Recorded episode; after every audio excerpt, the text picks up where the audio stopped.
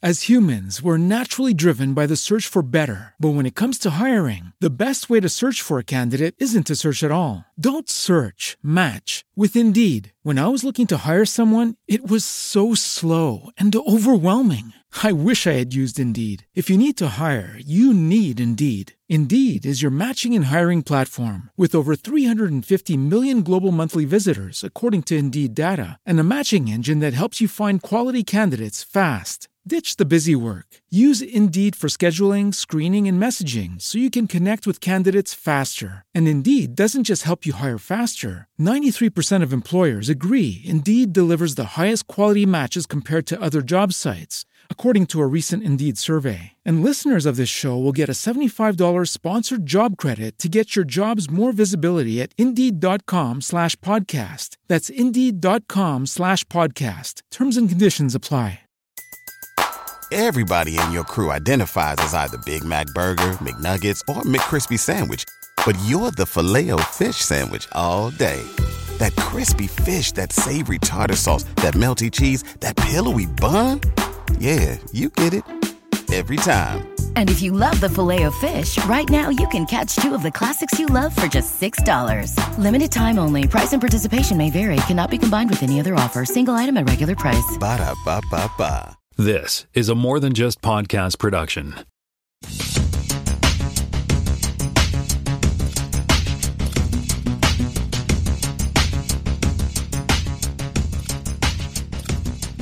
Welcome to Spockcast, Season 4, Episode 41. My name is Jonathan Kuline, and I'm in Mississauga, Ontario, Canada. And joining me, as always, from Seattle, Washington, is Jaime Lopez Jr. How's it going? It's going well. Uh, our uh, our regular host Tim is away this week, so uh, Jaime are gonna gonna make a go of it uh, and see what we can do. Uh, worth noting that in the absence of Tim, we had a perfect episode last week. No fact check, so I think we did. We're off to a good start. And uh, so, why don't we jump into the headlines? Yeah, there's uh, lots of you know movie related stuff this week. It looks like, and we're going to start Mhm. right off with um, a Hot Wheels live action movie based on the toy property coming out of uh, Warner Brothers and uh, J.J. Abrams in collaboration. So, not a lot of details here, and I just assume it's going to have a lot to do with you know they can't do family, so maybe friends. I guess as uh, it's all about friends. Kind of. well, you know, I was thinking about this when you posted this link that the Hot Wheels movie, well, one, it seems like it's where has this been all my life? Like, frankly, this seems like a no brainer. But also, considering the Fast and Furious movies have sort of evolved into something that is like totally uncar related now, I, I guess there was a gap in the marketplace. Yeah, now that they've, you know, gone into space and done military stuff Yeah. and all sorts of wild, you know, superhero-ish kind of things, it's like, hey, what if we took it back to street racing? Might be an, an option here. All right. Does, does there have to be loop de loops? Does there have to be like crazy, uh, you know, stunt tracks to make this worthwhile? oh man, I I feel like you have given ideas and I can almost see the trailer in my head. That's like the, the tail end of the trailer, right? That they're gonna go through the loop the loop. Oh man, if there's not a, go, a car going through a ring of fire or a loop de loop, I really feel like it's a missed opportunity. uh, and of course, it's JJ, so we know there's going to be a lot of lens flare one way or the other.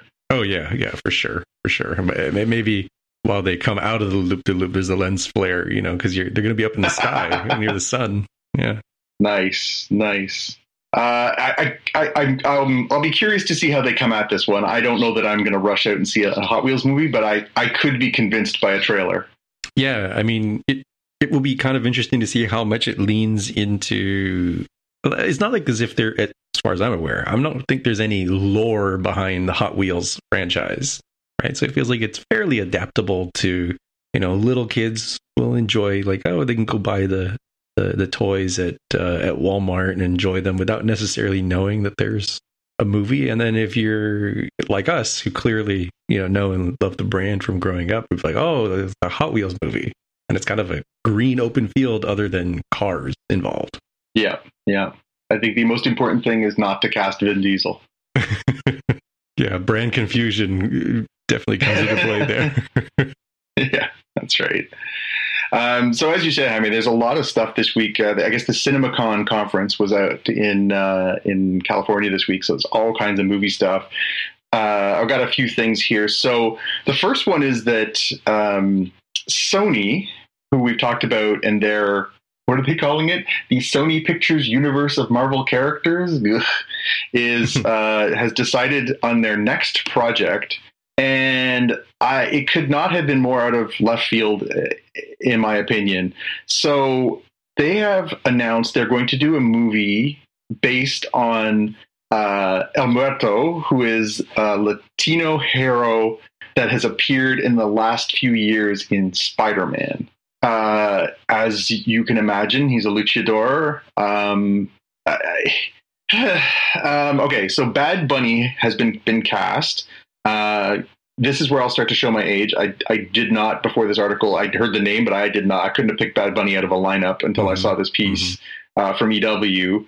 Uh, but yeah, apparently he's going to play this. Uh, it's going to be good because obviously, you know, we're talking about a, you know, Latinx lead character led Marvel movie. That's a plus. But this is, well, first of all, Stretch is a Marvel movie, but it's a strange pull. Like, this is a, a, a super powered wrestler uh, whose mask gives him his powers. I I'm familiar with the character. I've read the books that he's appeared in. I would not in a thousand years have picked him as the next logical thing to turn into a Marvel movie. Uh, were you familiar with any of this going in, and, and what are your feelings about this uh, this announced project? No, I was completely unfamiliar with the character. When I looked at the character design in, um, yeah, it looks like it's the same one I saw before because I, I tried looking up their character on Marvel.com. It's not really the most filled out uh, biography. I I kind of at first blush that it was Bane holding Spider-Man in a in a headlock. So the the luchador masks can get you know much more variety than what we've gotten here. So I'm a little surprised they went uh, with this kind of character, considering how new the character seems to be, and um, I don't know what what Sony owns in terms of the rights, but I feel like Spider Man has like a whole bunch of rogues gallery that they might like. I knew there's what the the Kraven movie coming out, right? But do they? Yeah. Do they, do they not have the rights to do like Scorpion or you know a bunch of other theoretically? I, I, believe the way that it's written is they have the rights because this would be a character that has been invented in the 21st century, and so I guess what it basically is that characters that are sort of connected to the Spider Verse, they get first crack at them because I wouldn't have thought that this character would have fallen into the into the original agreement, but I guess there must be something about how they get the rights to to all these characters that appear in Spider-Man comics because that's where he debuted. It, it it's just it's we've talked about this in the past. I do not understand what Sony is trying to do with its with its expanded Marvel, not Marvel MCU universe. I mean, again, I see it from a perspective. Like, obviously, mm-hmm. there's a there's a market for movies led by Latinx characters. I'm supportive of that, but this is kind of out of left field. And doesn't the concept of like a magical luchador mask and, and you know that's passed down through generations that allows someone to fight evil? Doesn't it just seem like I don't know, puerile. Like to me, I, I, never really thought of the character as like, a, oh my god, what a great character! Like it just seemed so derivative. Yeah, I I'm definitely hoping they can come up with a you know solid character design that doesn't make people think of Bane out of the the gate. Yeah, yeah. and um, I can I can see some of the sense in some ways of like, okay, so you know, going back to what is it, 2018 when Black Panther came out I think that feels like it set the stage for Shang-Chi to come out. Yeah. We haven't really had a strong uh, Hispanic or Latino market kind of character, and they're perhaps less afraid of doing that sort of thing um, here. But I, I, I, I feel like there are probably other characters they might have been able to go with um, for this, but um, I don't know. It, it, it's hard to tell if it's going to be more, you know, Morbius kind of out of left field and, and, and nothing really comes of it, or if it's going to be more like Venom out of left field of Yeah. you know, reasonably successful. Well, that's it. I mean, say what you will about about you know Morbius. I think even less so. Venom is has been a mainstream Marvel character for twenty five, almost thirty years. That has headlined his own titles. That has been the star of the show. Morbius is a step down from that. He's had his own book a couple times, but still kind of sea level. Uh, this this is a little like level below that as far as like brand recognition.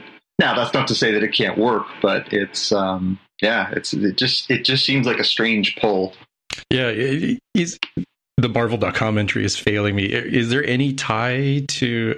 I mean, the the the biography has the like you know he wrestled Spider Man for a charity event set up by J. Jonah Jameson. I'm like, okay, cool. Uh, I don't know that this is going to be a Spider Man tie-in movie other than you know like a a, a post credits kind of thing.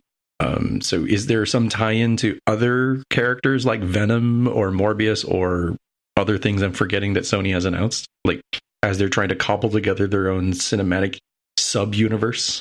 Yeah, I don't. I don't think so. To me, what it says is like we're kind of just throwing stuff against the wall. Uh, and again, I'm supportive of the fact that if they're they're looking at doing this and, and just having a Latinx lead character led movie, like that's a plus. Absolutely, I support that. But it just seems like if you've got the well of 60 years of Spider-Man created characters to pull from, that would not have been the first thing I would have bet money on. Yeah, yeah. I, I kind of wonder what's going on with the uh, with the rights and the the relationship with Marvel and stuff. So maybe maybe they're they're playing the cards they've been dealt. Yeah, yeah. Well, the other card they've been dealt is uh, is that they keep going back to is Venom, and so as part of this uh, extravaganza of announcements, they also announced they are going to do a Venom three from uh, from Sony, and they also announced they're going to do a Ghostbusters Afterlife sequel. Now, uh, Jaime, have you seen Ghostbusters Afterlife yet? I have, I have. Yeah, so uh, that one, obviously, the way that it ends kind of telegraphs that there's a logical place for them to go next and I I think given the sort of fan love mixed with the the sort of box office success that it had, it made you know two hundred million dollars, which yeah, I mean in a, in a Marvel cinematic universe scale is not very good, but you know for what it is, I think it did pretty well. So it makes sense that they would do that. Venom uh, made the original Venom made 856 million globally, which is I can't even believe when I look at that number. And then even Venom Let There Be Carnage made 502 million globally when you consider the pandemic. That's pretty astonishing. Yeah. Uh, I have not seen it yet. It it didn't look great, but I, am going to give it a watch. Uh, it was definitely a I'll wait till it comes to a streaming service movie for me, but yeah. Yeah, I think it will be interesting to see what they do with part three because I think in the non spoiler way I described part two, I said, wow, if only they hadn't gone the symbiote route in Venom 1, they would have been able to go that route in part 2. So it feels a little bit more of the same. So, like, mm. you know, going back to back, okay, but going to a third one, they're definitely going to have to do something different uh, and, and pull from other areas of uh, Venom's history to, to give something, you know, it, it could spark some new life with it, right? Especially as the multiverse of madness over in the MCU has opened up possibilities to start pulling things in, or even just kind of hint at things that are that are yeah. broader. Yeah, it'll be interesting to see if they if there is plans to make any of this more cohesive, or what they're going to do with sort of the the larger Spider-Man universe, especially in the wake of No Way Home. They kind of rekindled the the Tobey Maguire and the and the Andrew Garfield of it all. There's a there's a possibility to go different places and do things, you know, on a pretty big scale if if you get the right people at Sony making the right calls. You know, here's an idea. Um, I'm pretty sure I've seen comics where um, the Green Goblin goes good for a while there, uh, kind of like the way that Venom had his his anti-hero heroism phase. Mm-hmm. Uh, I wonder if they could uh, could do that. I don't know if people will be disappointed to see more of the Green Goblin from the the Raimi verse. Yeah, although again, do, yeah, do you do the uh, the sort of lobotomized, dechemicalized version that, that we saw in No Way Home? Uh, yeah, it'll be interesting. Be interesting mm-hmm. to see how they go. Mm-hmm. Go forward with something like that. I, I, think anything you can do to get Willem Dafoe back being crazy on screen, I'm supportive of.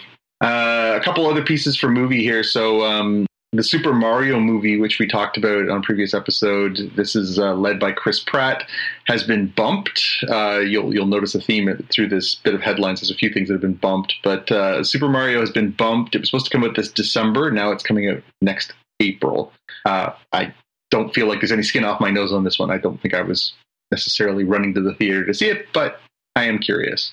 Yeah, did um, did they have any reasoning for the specific um, placement? Because the original placement is right in line with the uh, people go out Christmas holidays kind of thing, right?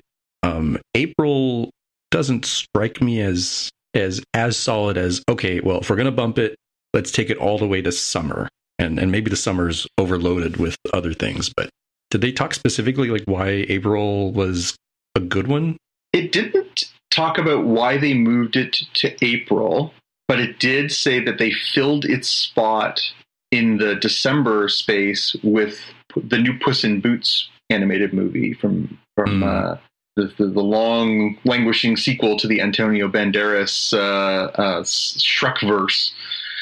I I don't know. Maybe they just saw they sort of looked at where they were and weren't happy with it, and they needed to go back and do some more work. But it does nothing in this article says anything about why. It just says that they have and that they filled that spot with another one of their movies.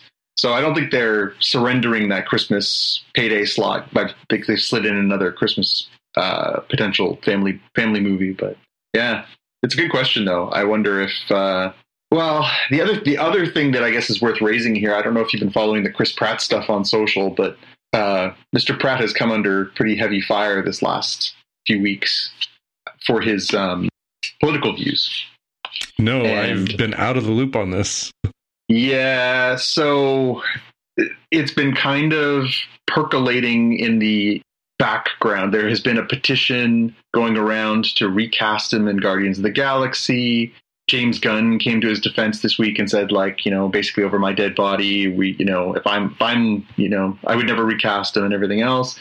So, um, it's because he is uh, connected to an evangelical Christian church, which has been accused of being anti-gay, mm. and mm-hmm. so there are a number of people who are looking for that sort of cancellation, cancel culture kind of blowback, saying, well, if he's going to be connected to this to this um, organization, then uh, he shouldn't be obviously afforded the opportunities he's being afforded.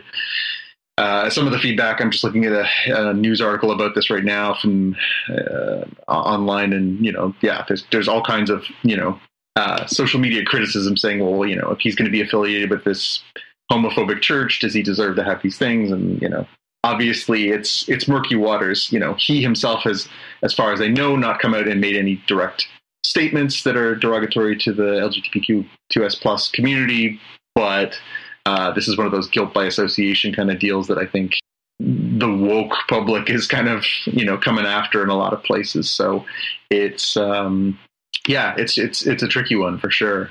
But I wonder if you know, uh, just to bring it back to the Super Mario of it all, I wonder if they're just pushing it out to hope that the heat cools down a little bit on that kind of stuff, and that it, you know, people sort of let that go and forget a little bit more about that before they, they push that out onto the screens.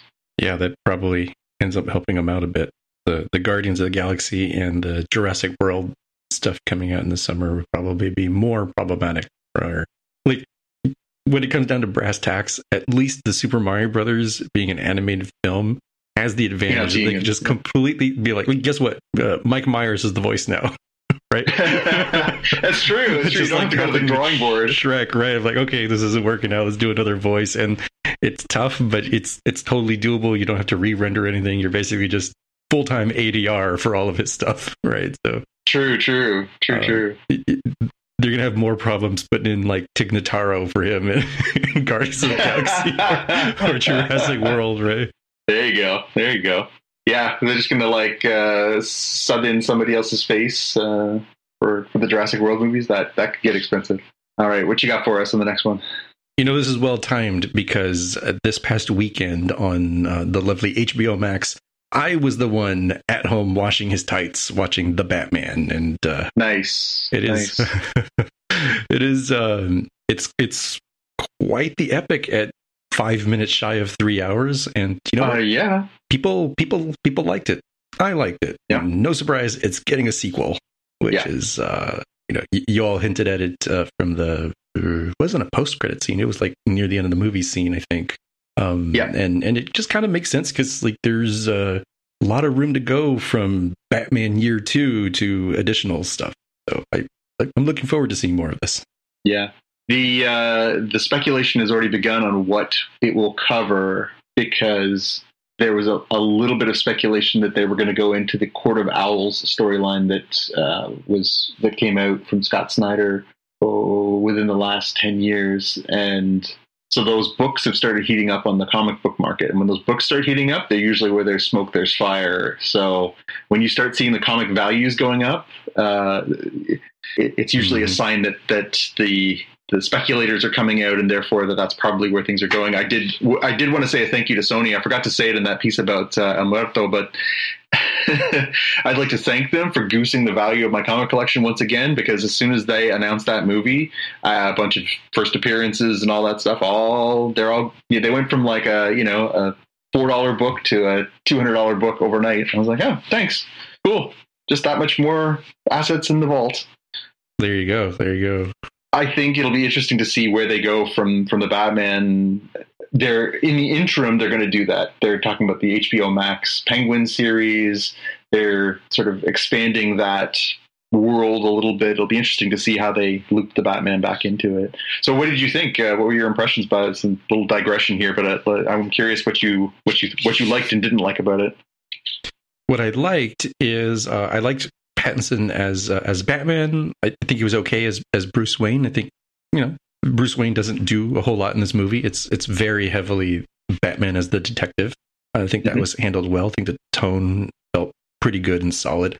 I enjoyed the fact that it it splits sort of a careful line of that it's on the surface uh, pretty gritty in terms of feeling closer to a um, uh, a Christopher Nolan, Christian Bale, Batman Begins kind of feel, like superficially, but Mm. but it has more aspects to it that feel like callbacks to the Adam West version of Batman. Of like Batman is almost an arm of the government. Right, like the, the police let him in, but at the same time, there are some people who are like, "Yo, are we really letting the vigilante touch stuff?" and and yeah, so it's they- funny that one scene where they start calling that out, right? yeah, yeah. So it's Why not is he here? Why is this okay? yeah. So it's not quite as uh uh you know one side or the other. It's got um it's got some some nice stuff of like it- without getting too spoilery. Like Batman shows up at a club and he's like, "Yo, let me in because." You know who I am. I'm the Batman, right? He just Yeah. sort of walks in. He doesn't break in. He just shows up Yeah. at the front door, and that kind of felt more in line with the Adam West version than it does the uh the the Christian Bale version. I'm like, yeah, I kind of dig the the line that they're straddling here with this. Yeah, yeah, but it wasn't in any way. It can't be in the Adam Way uh, West way. It was No. just he seemed like he was part of the fiber of the city that everyone knew and and either either respected or grudgingly respected. Even the crime world was like, this guy needs to be taken seriously, right? Yeah, yeah. And in terms of things I didn't like, this um this suffers, in my opinion, from the uh, Lord of the Rings Return of the King problem of I was like, all right, this thing's wrapped up. I'm like, no, wait a minute.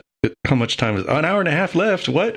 like there was a, a story beat. I was like, all right, I feel like this is where it's wrapping up, and then it's not. And then I'm like, okay, you know, take a bathroom break, come back, and then I'm like watching the movie, enjoying it. Okay, here is where it's gonna end, and I'm like, wait a minute, there's still like 40 minutes left.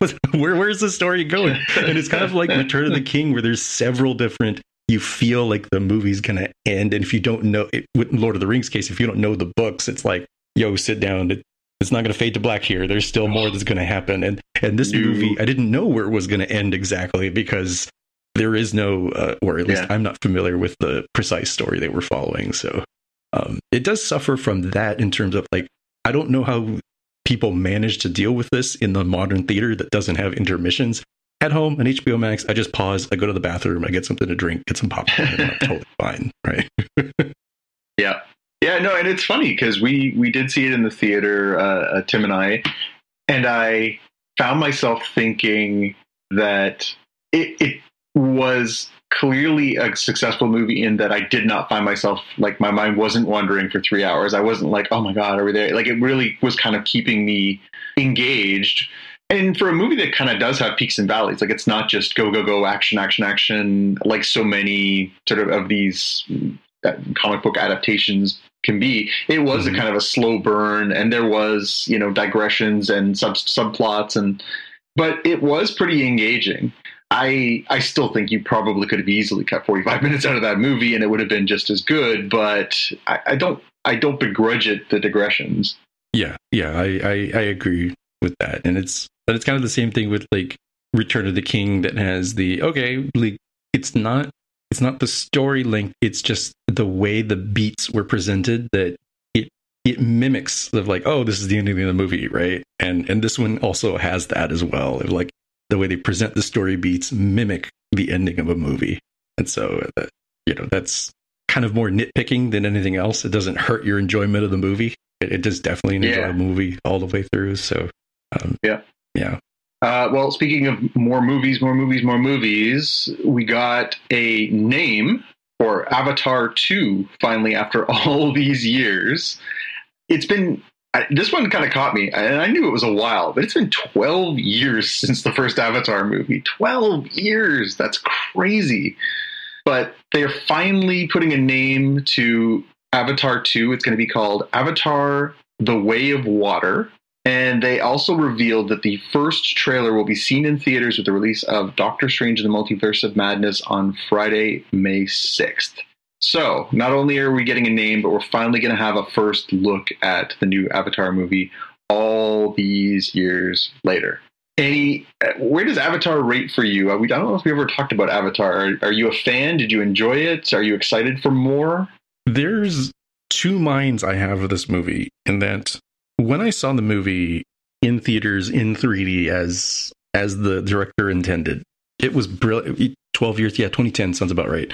Um, it was just brilliant as an experience and is, you know, plot wise like a B plus. Um, um, oh my gosh, I see. Uh, Dances with Wolves kind of plot, right? Yeah, well, yeah. But, but the Dances with Smurfs, Dances with Smurfs, yeah.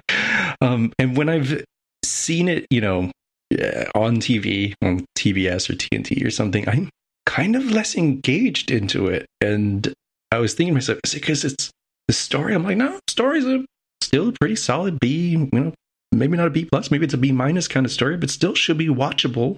And I think it just suffers so much from being on my TV versus being a huge theater, booming sound system, and 3D glasses. And so I, I kind of wonder where this one's gonna go.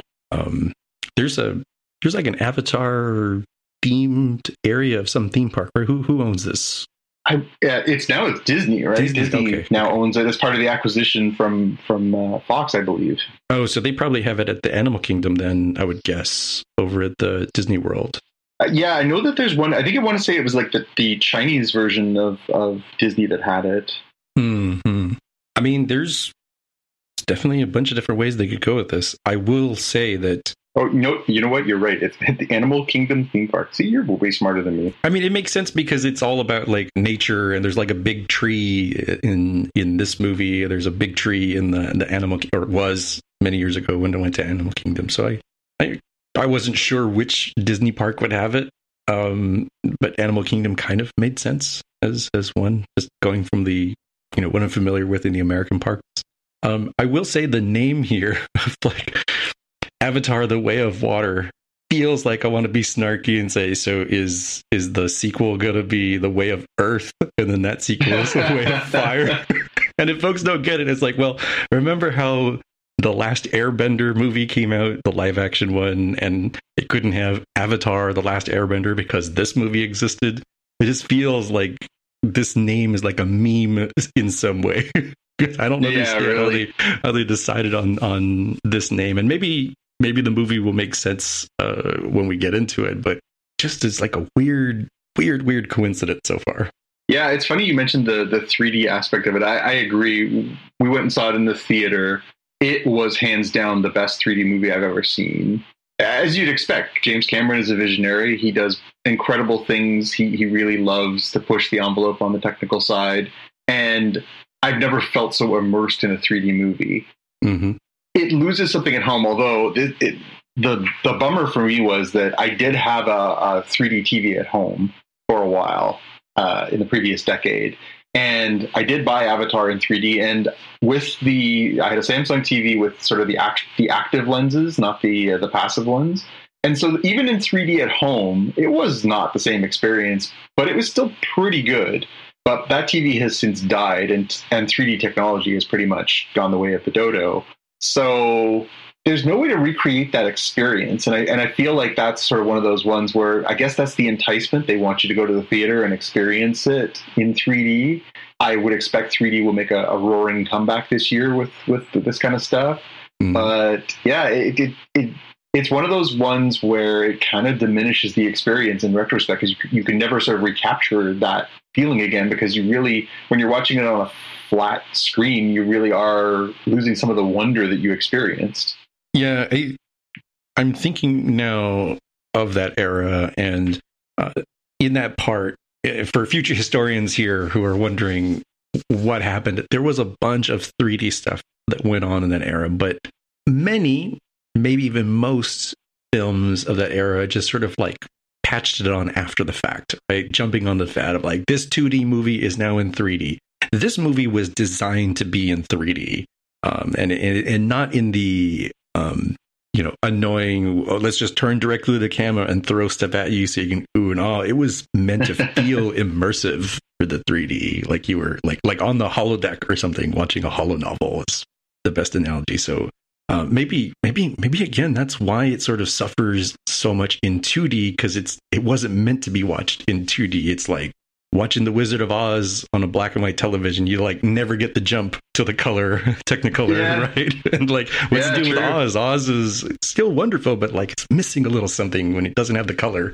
Well, this uh, was interesting news. I think we're all kind of looking forward to seeing what the trailer brings and, and wondering if it can sort of recapture that magic again. Up until Avengers Endgame, this was the number one movie uh, at all, of all time at the box office, which is crazy to say, but I guess it just has that global appeal. Uh, the first knock-on effect came this week after the good folks at Warner Brothers surrendered and immediately moved the Shazam movie mm-hmm. out of the. Uh, sorry, I should, I should just clarify by saying uh, the Avatar movie has a release date it's coming out on December 16th.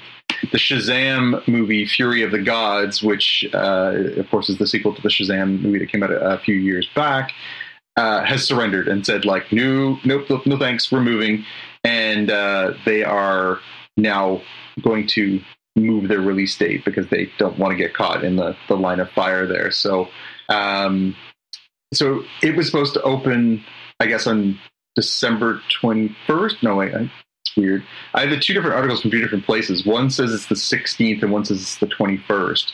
They've moved a week out. So they've moved a week backwards so it says Avatar is coming out on the 21st, which is that lead into the Christmas break, and Shazam's going to come out a week earlier now on the 16th. Yeah. So yeah, they're basically clearing the decks and saying like, we don't want to open head to head with this thing. So uh, it's yours, Disney. You win. Which is it's funny because sometimes there are those staring contests between studios. You know, oh no, our movie's got this slot. Oh no, our movie's got got this slot, and they'll come right down to the wire of well, you know, it's like we're gonna get two big movies at the same time, in this one, Warner blinked first and fast and said, "We'll, we'll take the extra week, thanks." I feel like that's a sensible business move because you know I enjoyed the first Shazam movie. I think the new movie is probably going to be a good, solid movie. It is not the hype machine that an Avatar 2 can be, right? And that's not to say that like one will necessarily definitely defeat one, but like there's going to be a lot of media attention around Avatar 2 there's not going to be quite as much media attention around Shazam: Fury of the Gods, and that's not a knock on uh, its quality or anything. It's just that you know Cameron brings you tons of attention, especially if he shows up at the premiere kind of thing. So, oh yeah, uh, for, sure. for sure. Just realize the cards are dealt, and uh, moving up a week early is pretty good idea because they get that that week to themselves, and then um, in the second week, it's like, hey, w- were you unable to get into Avatar, great. Why don't you go watch Shazam while you're Yeah. on Christmas vacation? Right? Yeah, the only one that makes it makes me kind of think is kind of weird is so one of the fights that I've noticed, and it's it's happened in the past for sure, but it's the timing in the IMAX theaters, right?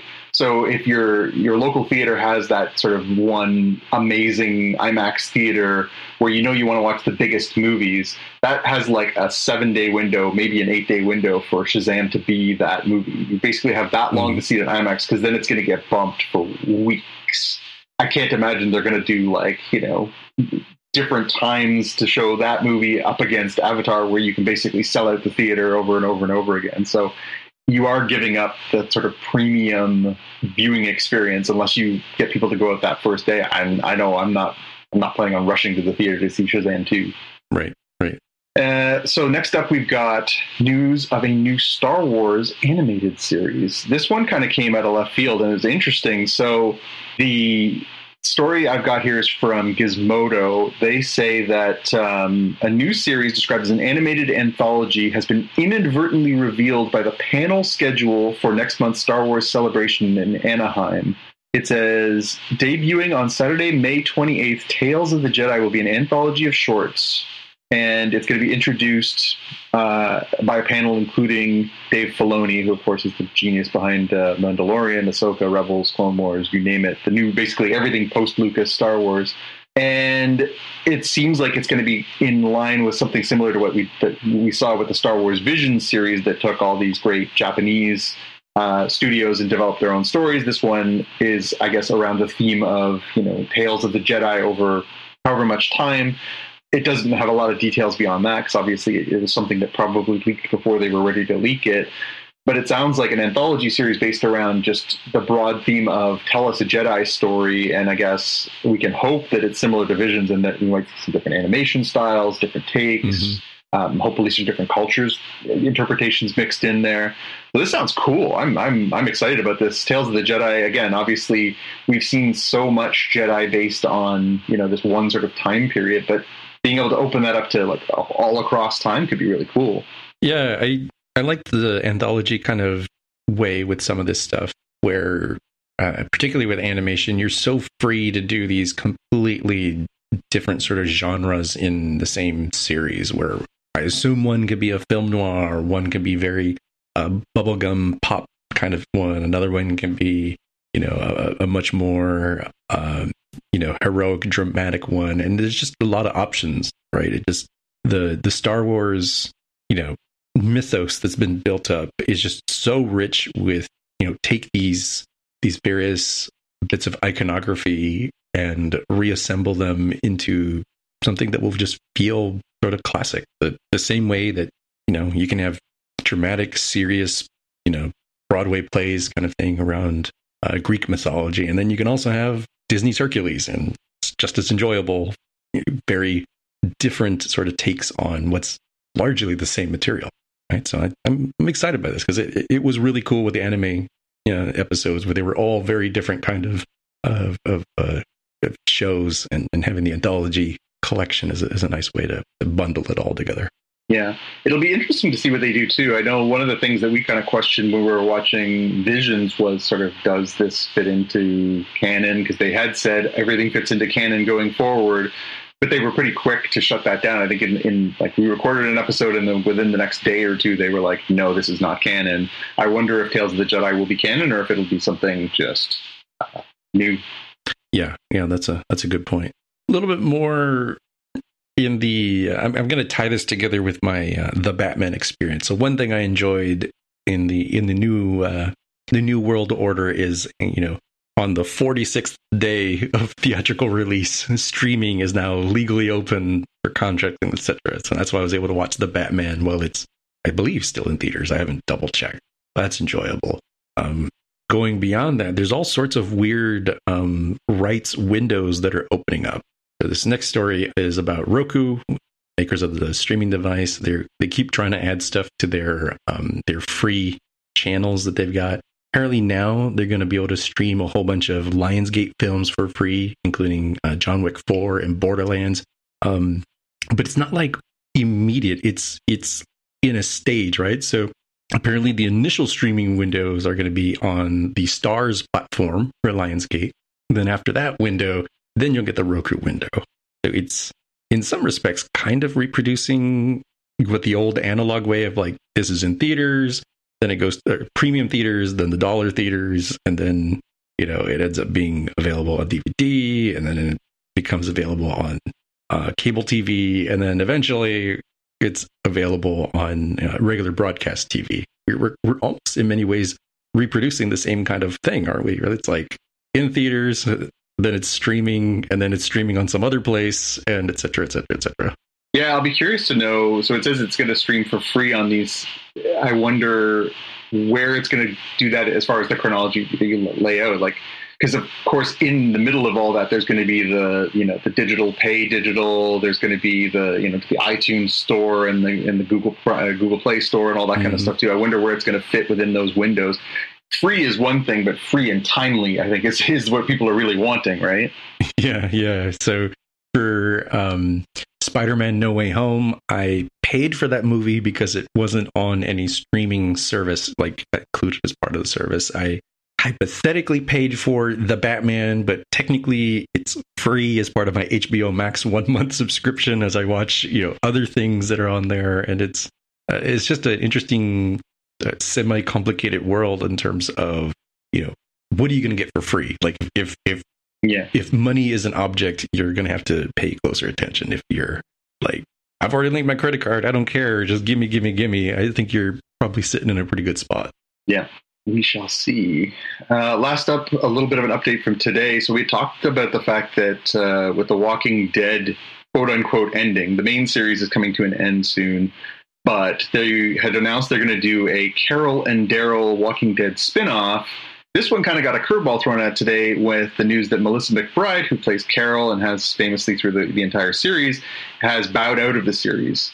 And so now they're kind of having to rejig it, and it's going to focus sort of solely on Daryl. The reason that was given is that you know uh, that it was going to be filmed, set and filmed in Europe, and that she didn't want to necessarily do that, and so she's decided to sort of opt out of playing that character. Now maybe she can show up as a as a guest star or something. But yeah, it's um, it's funny that that was sort of their big push for the next thing, and now now that's sort of, fallen off as well. I, uh, as, as somebody who's sort of fallen out of, of The Walking Dead, I can't say that I feel strongly. I, I got to admit, I know it's blasphemous, and I'm sure that there will be haters out there. Um, but those were two of my least favorite characters. So I don't really, I don't, I don't know that I would have lined up to see that particular show anyways. But uh, for those people who are fans, and I know that those two characters have a huge, huge following, I'm sure that uh, that this must be a huge disappointment. Yeah, I kind of wonder what's um, you know, what's going on there in terms of what they'll they'll end up doing with it. Yeah, yeah. All right. That's the end of our headlines. So that brings us to the main part of our show where we like to talk about Star Trek and Star Trekky things. And so today we're going to be talking about Star Trek Picard, Season 2, Episode 9, Hide and Seek. And uh, Jaime is going to give us a, a little recap and we'll, we'll uh, then we'll start pulling on some threads. Yeah, I, I'm of two minds of trying to understand how to to deal with today's episode of Picard. So this is season two, episode nine, hide and seek there's you know to to very sort of quickly recap the things that I saw happening. There is the the the fight for the La Sirena ship. There's the fight for Jurati. There's um you know the the the fight for the future, and then there's sort of like the weird side thing of like the fight to have Picard remember this trauma, which we've got one episode left in this season. I'm kind of wondering how they're going to wrap up parts of that and how that plays into things. Um, but that's kind of what colored a bit of my confusion of, of how to feel about this episode. Um, so so rolling right into it, we we start with you know Rios and his his pseudo family on uh, La Sirena. They immediately have run into problems because the transporter is being activated remotely, and the what I'm going to call Borg Mandos, the uh, the Borgified like commandos, you know, yeah. hijack the ship, and uh, you know, Queen Jurati has has come on board, and uh, and she's taken charge of everything, right? And not too long after that, you've got Picard and crew showing up and trying to see if they can retake things, but there's just you know too many Borg Mandos out there to pew pew pew. Right? They're not going to be able to do it off of uh, pure uh, strength here. At least not a direct frontal assault. Um, but thankfully, they've got. Did, did it feel like? Sorry, sorry to interrupt. Did, did it feel like to you? So we saw the Borgmandos getting ready at the end of the last episode, and there it looked like there was, you know, for the sake of argument, a dozen to fifteen people standing around in combat uniforms, and then the Jurati slash Borg Queen was infecting them so that they would be the Borgmandos. Mm-hmm. But then it feels like it somehow between episode eight and episode nine, it it turned into uh, a George Lucas special where all of a sudden there was like 300 of these guys uh, teleporting in. yeah, I don't know if that's because they, you know, off screen uh, in between episodes continued to Borgify people in like an assembly line of like, all right, next kind of thing. Yeah. Or Looks like Gary's uh, glowing green now and he's got his eyeballs are turning colors. Next, like, sure. hey, you got friends, right? Yeah, are they as good as you? No, but they know how to shoot guns, right? Yeah, call them up, tell them to get over here. um, so coming back to things, uh, the the one thing that the crew has in their favor uh, throughout this episode is that uh, Jurati's not gone. She's still fighting internally uh, to keep the queen from assimilating the ship. And in fact, she used uh, she used the Borg's own tricks to fight the Borg's ability to unlock the um, the computer. So that's that's useful. And she hid the uh, the encryption key inside of the emergency combat hologram, which is in the form of Elnor. So he comes out. It is you know ready ready to, to fight. And back outside the ship, a uh, you know a flashbang is thrown out there, which leads to a flashback of young Picard with his parents. And Yeah, well done. Well done. yeah, and, and his mom is having like Moon Knight kind of moments. So these are pretty pretty good episodes to have coincidentally lined up this way. Um, hmm and you know we end up seeing a lot of that through the episodes so like we, we we clearly know that she has been having some you know emotional and psychological issues that the family was trying to deal with and and some degrees picard's you know views of what was happening are all completely colored by the fact that he was a, a young lad right and he, he as an older man is like yeah you know what i think the way i thought about my dad and the way i thought my mom were, were kind of different and he kind of has that weaved throughout the rest of the episode, and, and we'll get there. We'll get there. It comes up at it sometimes weird times, in my opinion, but we'll, we'll get there. Um, in the uh, the laser tag they're having outside, Rios is Rios is hurt, and you know Tallinn uses her her Doctor Who uh, door thing to to send him and and uh, Teresa and, and I forget the little kid's name, Manny or something. I forget the kid's name.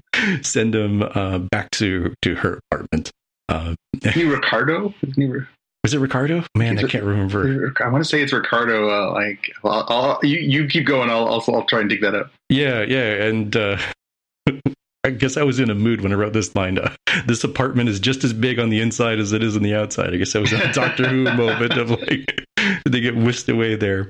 Um, you know, the at least the tactics are kind of interesting here on the ground. They say, hey, you know, cover me. We're going to split up. We're going to flank them. You know, the 300 some Borg Mandos they've got. At least we're going to, you know, give them two places to shoot at. So this is good. This is sensible.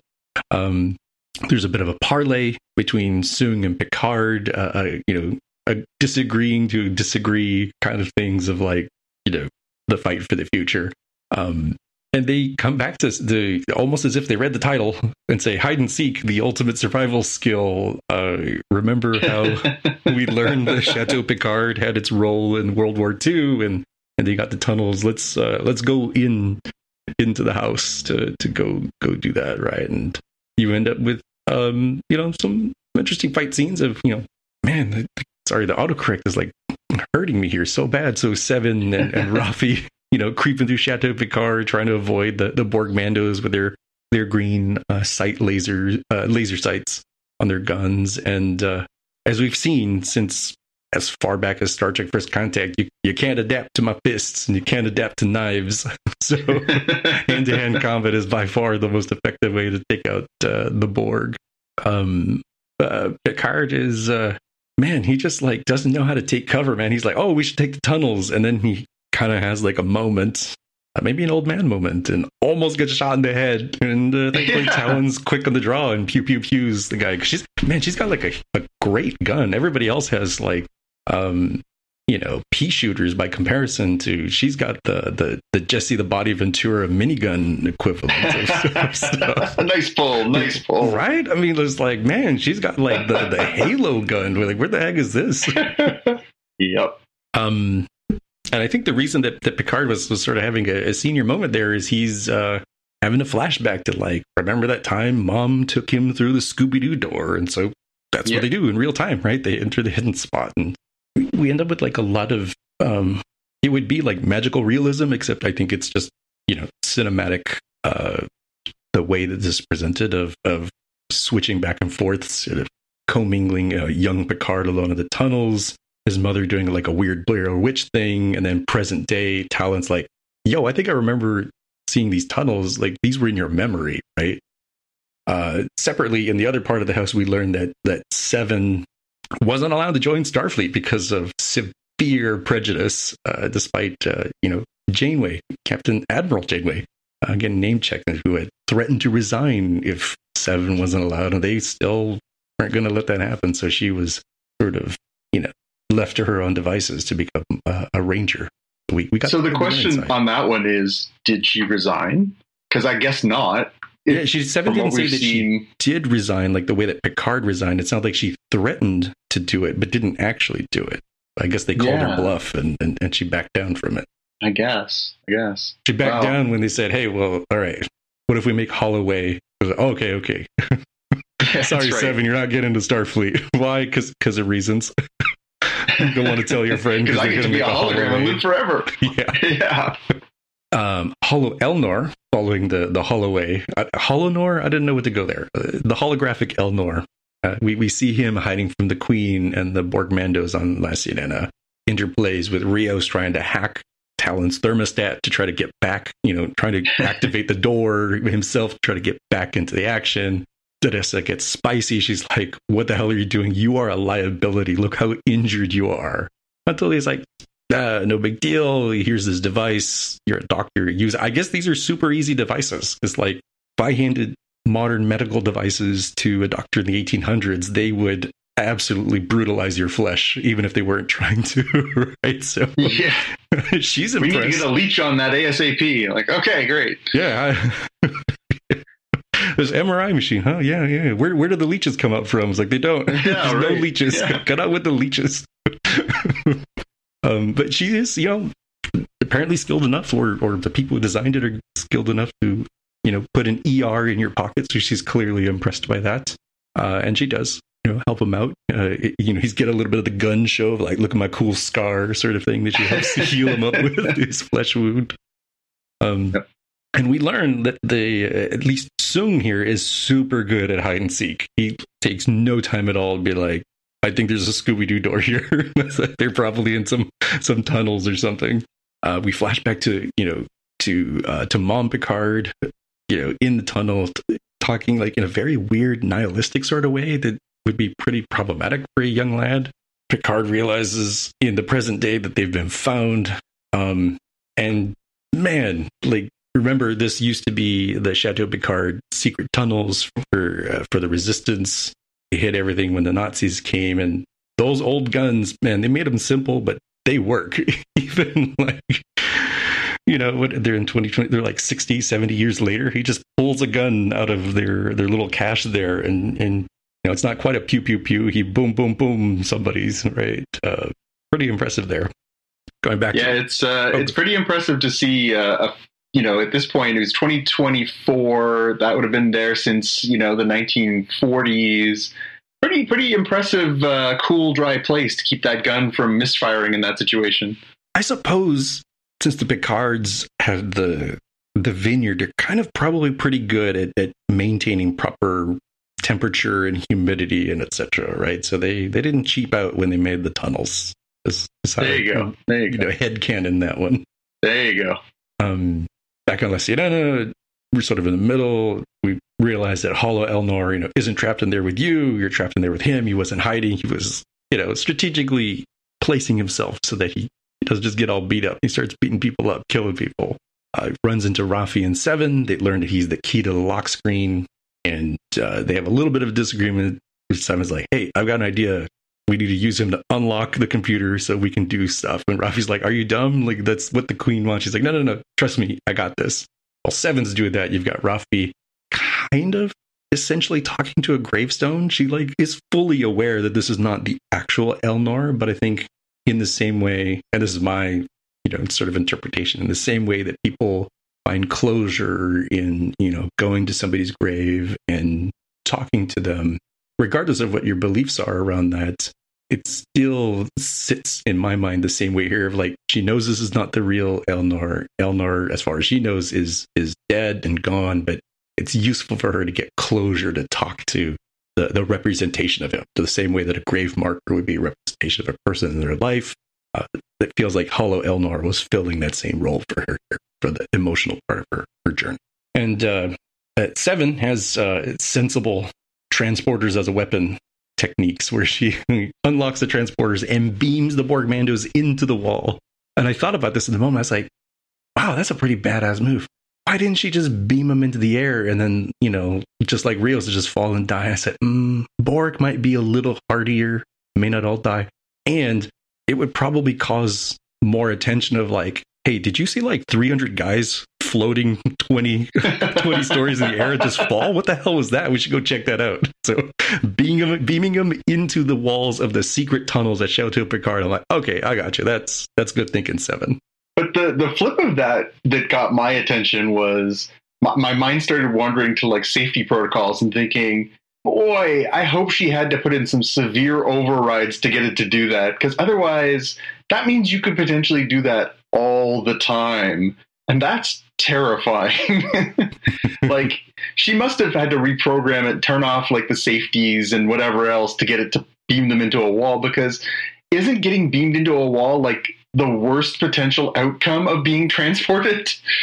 Yeah, it's uh, kind of like the Harry Potter splinching when you when you Yeah. apparate and you mess it up and you end up all torn up. Like it feels like like that's what you would be like to have the the wall suddenly be part of you. I Oh. think that that was the only part missing in this episode. I think it would have been fantastic because they they she beamed them in and they beamed in right next to where Tallinn and Picard were in the tunnels. I think it would have just been a hundred times funnier if they beamed in and just started screaming because they were like half built into the walls. oh my god, I'm in the walls. Yeah. So the uh, the Borg Mandos had no no protection, but you know who does have sensible anti-transport protocols is the Queen because they do try to beam her presumably into the wall and uh, doesn't work. So you've got Hollow Elnor and and and the Queen having a sword fight, um, but she loses, and they've got her dead to rights with a sword and a couple of guns. Um, but the the queen is is is dangerous when she's cornered. So she she corrupts Hollow Elnor with um I know it was like a tentacle, but it was like a, a mechanical tentacle, I guess, because she's got kind of Mhm. almost an organic kind of tentacle that she's used, and I think that's what she uses to stab um seven. And I think she hit Yep. Elnor with more of like a like a tool mechanical tentacle. She blends Yep. the organic and the the cyborg parts. So yeah, things are bad. Seven stab, dying. The queen's taking control. She's gonna set a course to the Delta Quadrant, take this, you know, far in the future ship, all of her knowledge here, and give them a head start. Um, it's not looking great there. Meanwhile, again, Soong is super good at hide and seek. he just goes to where the exit of the tunnel is in the um what was it like a like a garden? How would you describe it? Like a oh a yeah, I think that's supposed to be the. Yeah, it's basically supposed to be like a uh, what do they call it? Um, yeah, like a glass uh, glass walled room. It's the, it's the room where where Picard famously in the beginning finds all the broken glass and where he and his mom Right. spent all their time. Yeah, Yeah, I didn't grow up on a manor, so I don't know what that's called. I'm like, uh, it's like a greenhouse. it's a, an aviary. It's I, I don't know. If you know, Yeah, yeah. let us know. if you Yeah. grew up on a manor, have a and was lot of like, money and listen to Spotcast, find us on Patreon. exactly. um, back on on the ship, uh, the queen can't stab. She can't finish things off because you know Jurati is using the sadness that you feel. So coming back to the uh, the things we've seen around what happens with human emotions and the biological chemicals that are released and what that means for uh, assimilation and who has control. In this case, Jurati ends up regaining some control. And she has a, um, a you know, bit of a dialogue with the queen. Is like, look, history of the Borg. Look at all these different timelines. It never ends well because of the way that you guys run things, the way you keep trying to assimilate, and eventually people figure a way out to to make you not an issue and, and destroy you, if not you know completely and concretely, but destroy you as a looming threat to them. Right. So she's got the uh, what I delightfully called the uh, the build Borg better plan. She's like, we just do it a little differently and and and be a little you know low key on the like we're gonna simulate you all kind of things, and then and then people wouldn't have a reason to to create a Borg Slayer that destroys us. Right? There's no HEB. There's no um, Q virus. There's no whatever the heck they did in the Confederation timeline. Like there is no we have to engineer some cool way to to to deal with you. You're just kind of the weirdos over in the Delta Quadrants. Do, do your own thing. She's she's got ideas there. Um, back in the uh, the aviary greenhouse, whatever it is, Soong's gonna have his goons shoot Picard, but Rios has you know saved the day here by using Tallinn's Doctor Who door to show up just in time to shoot the Borg Mandos. He has a loot drop that will be important later with the uh, uh, the person who vaporized, but the, thankfully he dropped a, an important key uh, that they need. Mm-hmm. Um, remembering that Seven back on the ship was was stabbed and dying, and remember in in this timeline she has been deborgified, right? Because in the Confederation yeah. timeline she never was assimilated as a child by the Borg. Well, there's the opportunity here to to save her where you know, Raffi can't read the room. She's like, "You're gonna kill her." It's like, bro, she is dying already. like, why don't you yeah. just let whatever the Borg? Did you not see the tentacle go through her stomach and like pierce her straight through? Yeah, it was like whatever the Borg Queen is gonna do here. I think death is not the uh, the plan. Like, we want to just see what happens, and and the Queen is is reborgifying Seven to to save her. Right, so she's back to the Seven that we're we're used to seeing and and saved uh, at, at the expense of you know, losing whatever freedom she might have thought she had from cleansing her past, or or even just the the slightly less freedom of not being fully human uh, as she is somebody with uh, you know the, these Borg scars. Yep. Um, you know, Soong uh, again, pretty wily guys. Like, you know, all right, well, I picked up his gun. And they're like, I bet you it pew pew is just as good for me. And they're like, no, it, it really doesn't. Is uh, it, it, it's got you know a way to figure out that you're not an authorized user and it's going to overload. And he again has the sense. There's just like a lot of sensibility here of like oh it's going to explode like i'm going to throw this at you then. Right? i'm not going to let it explode in my face like an idiot like you know people might do in, in other shows. No in this show he's like i'm going to throw this in your face so it explodes and i can just run away. Right? So yeah. kudos kudos to him for doing that. You know getting uh folks assembled here. There's kind of like a Jurati, is that you? and she's like yes and and and also no right? Like the the merging of the queen and Jurati are, are coming together. The the aforementioned loot drop key uh, is the key to everything. This brings up the last bit of the memory that, that Picard was having that unfortunately he saw that his mom had hung herself um, he regrets unlocking her door because the, the dad, when she was having an episode, had locked her away and she kept begging the boy to let him out. And, and he did after his dad had uh, fallen asleep, and unfortunately, that gave her the opportunity to to take her own life. And uh, seems like in his grief, a young Picard was the one who broke the glass going in and then throwing a. It was like a brick or a rock or something. I, I forget what it was. Yep. Yeah, I think it looked like a piece of brick. Yeah. Yeah. Uh, Seven has a bit of a yeah. moment, you know, recollecting herself that she's like, you know, I wanted to be just an ordinary person. And Robbie's like, what the hell are you talking about? Borg or not? Like, you're just an extraordinary, extraordinary gal. Sorry, you, you were going to say on the, the Picard class?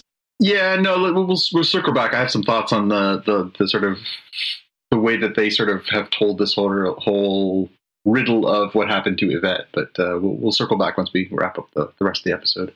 Yeah, yeah. Um, finishing things off, uh, there's the the saying from from uh, you know Queen Jurati that there there must be two Renees to solve this problem that you're encountering. You know, one who one Renee card who lives and another who dies. And she takes La Sirena, you know, Picard and crew sort of regroup around what they just learned there, and the ship warps out. Peace out. They're gone. That's the end of the episode. Um, I well, one uh, semi snarky, but also kind of in a fun way. You know, we, we were talking um, certainly earlier this um, this season when the Queen started taking over Jurati that like isn't it kind of weird that every season there's a Juratis being taken over by an alien force kind of Yeah. thing? And it feels like this sort of just like cut out the middleman of like there is no there is no more alien forces they could take over. There's just you know there's just this uh, permanently installed. There's no rental here. They've they, they've purchased uh, this headspace for Jurati. Kind of a kind of an Yeah. interesting place to take her character.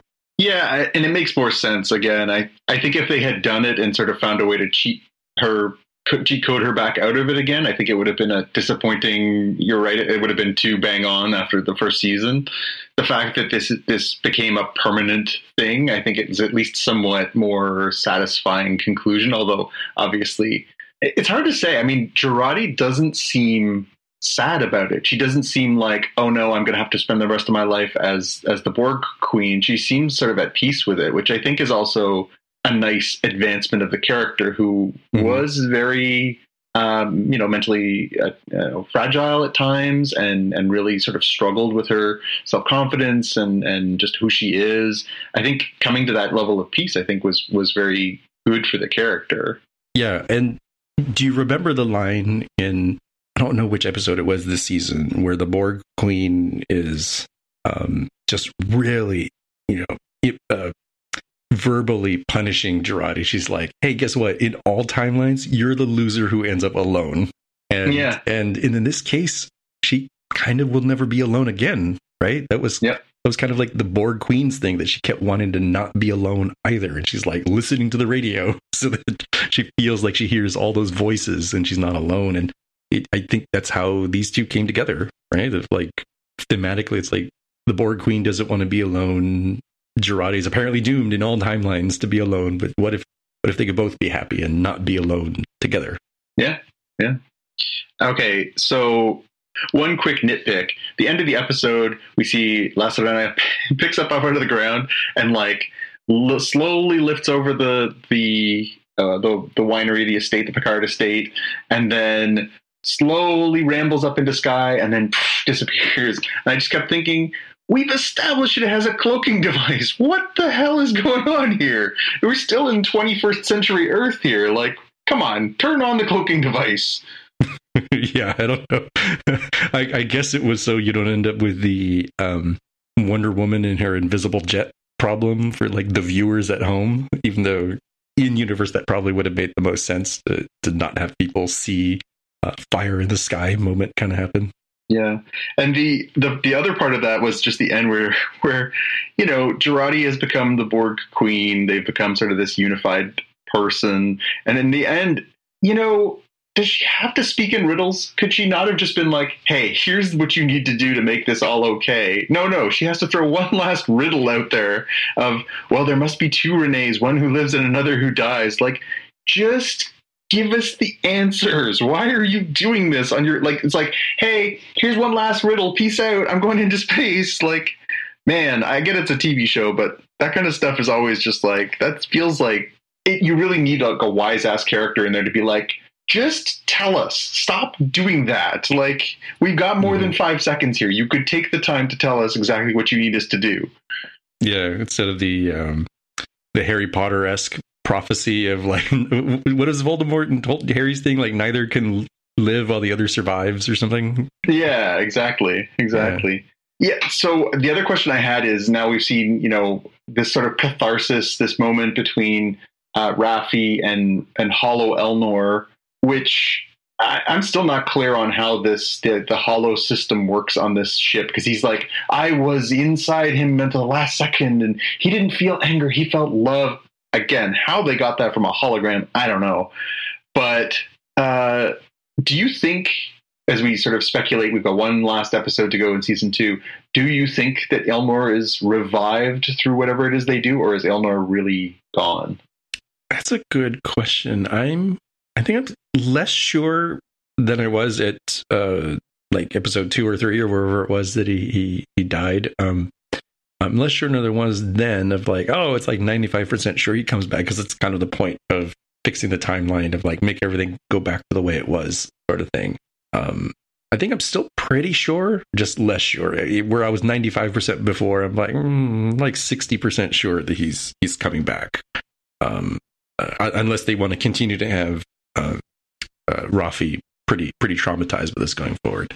I do kind of wonder what's going to happen in this final episode because there's kind of a very real potential to have a hold my beer moment to end out the season, unless unless they're leaning very hard into the um, only some of the plot lines are wrapped up because the final season three will will fully resolve everything. Because I'm I'm a little lost on how they're going to resolve the the Q plot line, mm-hmm. resolve uh, a, a number of things like you know Soong is running out there knowing more than he should about the future. Kore's out there. There's just a lot to deal with that I'm, I'm, I'm mm-hmm. not clear how they resolve it all sufficiently in what I assume is going to be a, a, full hour episode next week, even if it was an hour and yeah, a half. Yeah, and we still have the yeah, there's still the sort of unresolved. Uh, Tallinn is she actually Laris? You mm-hmm. know, love story you know, Picard has had this sort of, you know, oh, I'd had this suppressed memory of, of, you know, letting my mom out and, and her dying, that he's sort of reached this sort of awareness. Although, again, uh, to me, it felt really, I don't know, telegraphed. It was not a, like, I wasn't like, oh my God, she hung her. Like, that made sense. But, um, yeah, you're right. Like, to, to, you know, we didn't get Q at all in this episode.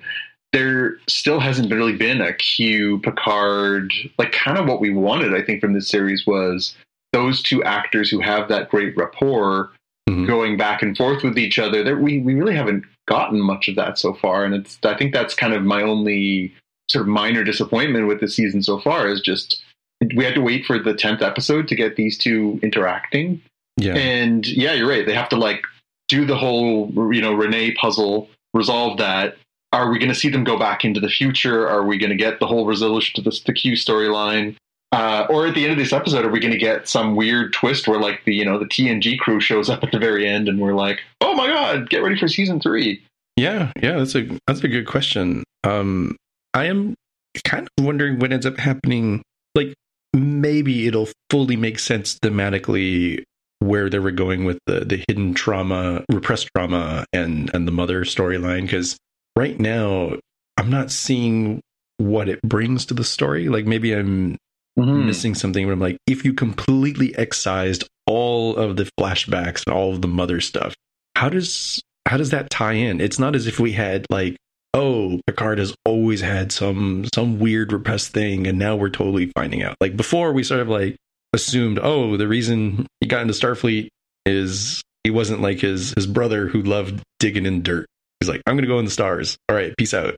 Um, yeah, I don't I don't know where I don't know where this storyline is going. Do you have a, a, good sense of how this ties into the the larger story? No, and it also occurred to me at several points in this, like, where's this brother supposed to be in all this? We established he has this older brother who was kind of, you know, I got the impression from the TV series that he was kind of, you know, older and maybe a little bit more sort of connected to the family legacy and all that kind of stuff too. You know, the the one who's trying to do right by the family and all that. Like he's missing from this whole storyline. And like, wouldn't he be also in this mix? Being like, um, don't let mom out of there. Like, I, I don't know. I found that kind of glaring in its omission. I guess it depends on how old uh, his brother is supposed to be and how old Picard is supposed to be as a young lad. But, yeah, like they are.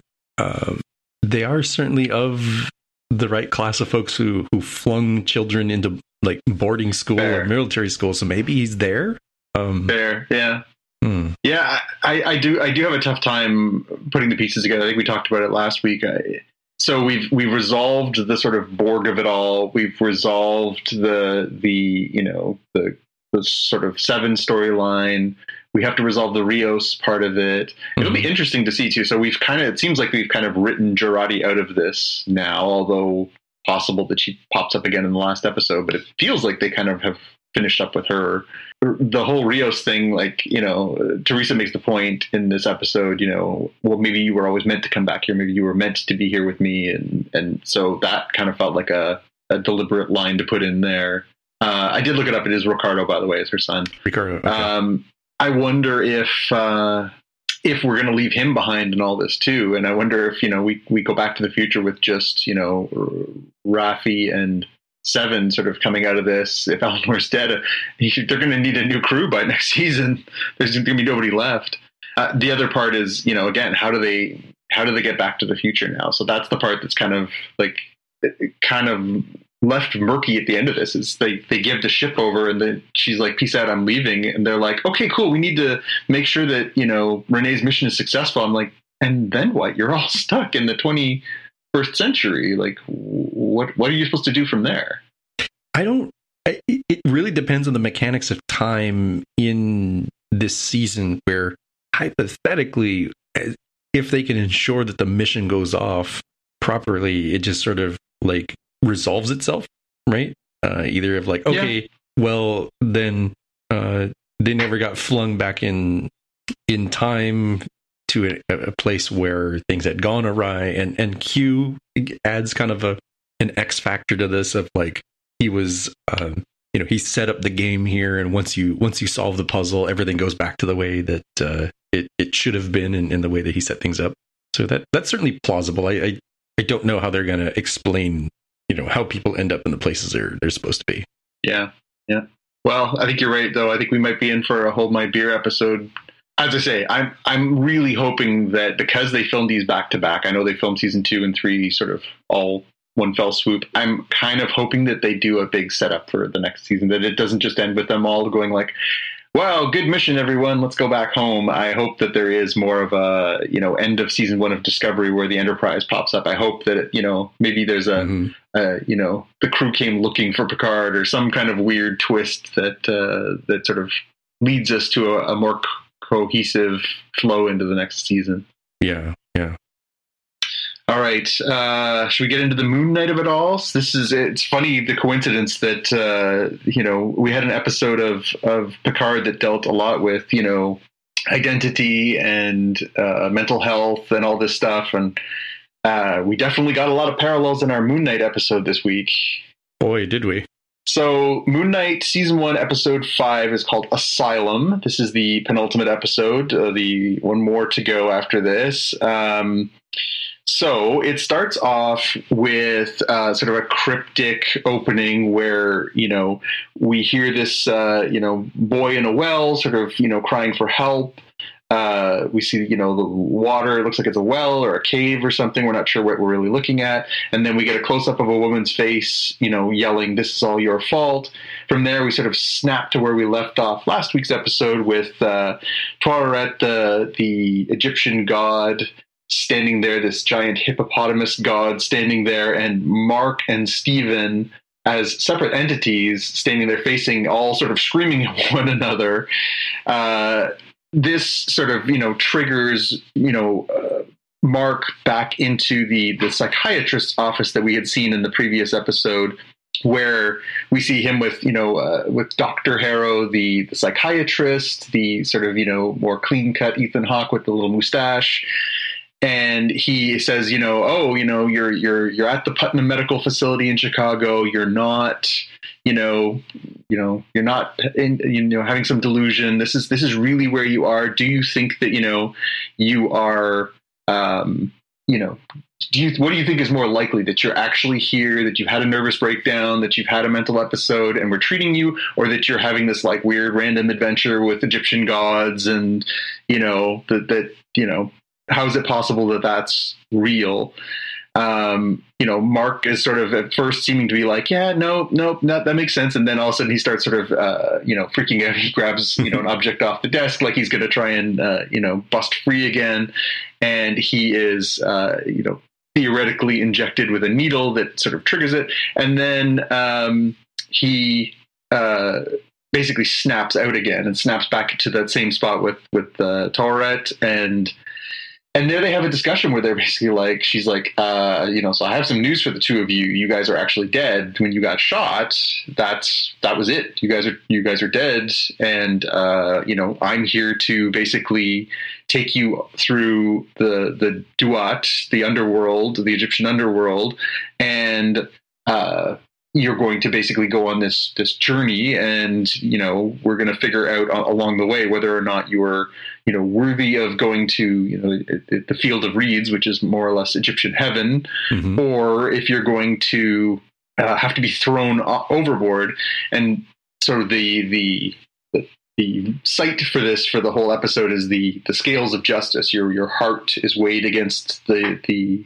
the feather, and then if it's balanced, you can go to the field of reeds, and if it's unbalanced, you get thrown overboard, and you basically become uh, a specter. The weird part is that you know she she is um, she takes out sort of small hearts from both of them as opposed to one heart from one of them because of course they're sort of 2 mm-hmm. parts of the, the, duality of of, uh, of Moon Knight, and um, she puts them on the scale and says, "Well, you know, something's wrong with these things. They're not they're not full." And so the episode basically becomes, you know, an exploration inside of of Mark and Steven's mind to figure out, you know, why why are things unbalanced? What's what's off about them? What what what is what is it that they they need to sort of um, discover about themselves before they can move on to the next thing? Yeah.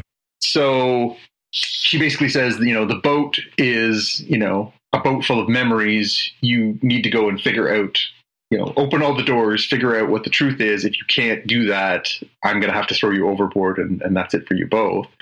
So we see the the two of them looking through some of the the windows and the doors, and so we see the first time we saw Moon Knight from uh, episode one, where Moon Knight is battling the jackal in the bathroom and pummeling the pummeling the the snot out of it, and uh, Steven looks pretty aghast at that one, and then they look at the other one and you see uh, Steven as Mr. Knight working with Khonshu to turn back time so they can figure out the location of, of the tomb.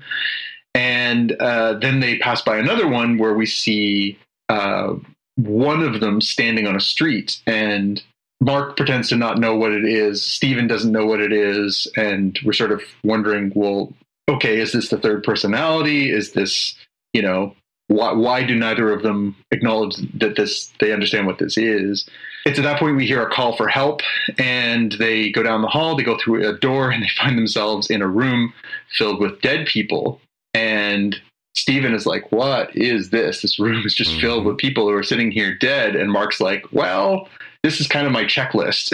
you know, this is uh, this is kind of all my doing. And Steven's like, oh my God, really, dude? We're in a room with like 45 people. Like, he's, and he's like, well, yeah, no, but this is what it means to be the fist of vengeance. Khonshu, you you know, Khonshu expects them to, you know, pay the price for, for messing with travelers of the night. And he's like, you know, I, he makes a really interesting confession where he says, you know, I kind of, part of me wish that I, that one of them would kill me, but instead I killed all of them. Mm-hmm, mm-hmm. And when they have, when he has that admission, we see the scales start to slow and we start to see that they are starting to get more in balance. So, you know, the idea that Mark is starting to uh, have this catharsis is, is, you know, helping to, to balance the scales for him. We then see a little boy at the back of that room, and the little boy um, neither of them seem to recognize and then they see that the, the boy goes through a door. Steven runs through the door and turns around and locks mark out because mark is trying to sort of stop him from following it and it and that takes us to uh, a sort of an idyllic scene where we are in a backyard and we see a mom who's you know working on the barbecue. We see a dad and uh, another little boy and uh, they mention his name is Roro, and they the two little boys, the, the, the first boy we saw and Roro decide, oh, we're going to go and explore the cave.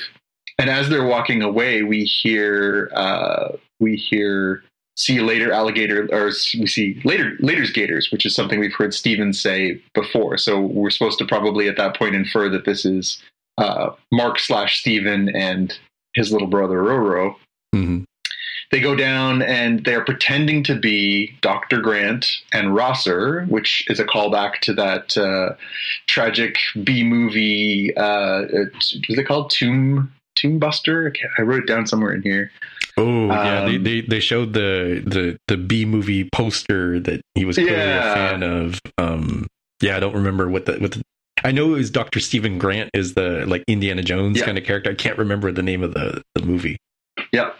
So the two of them are pretending to be these, you know, these explorers from this movie that they're clearly fans of.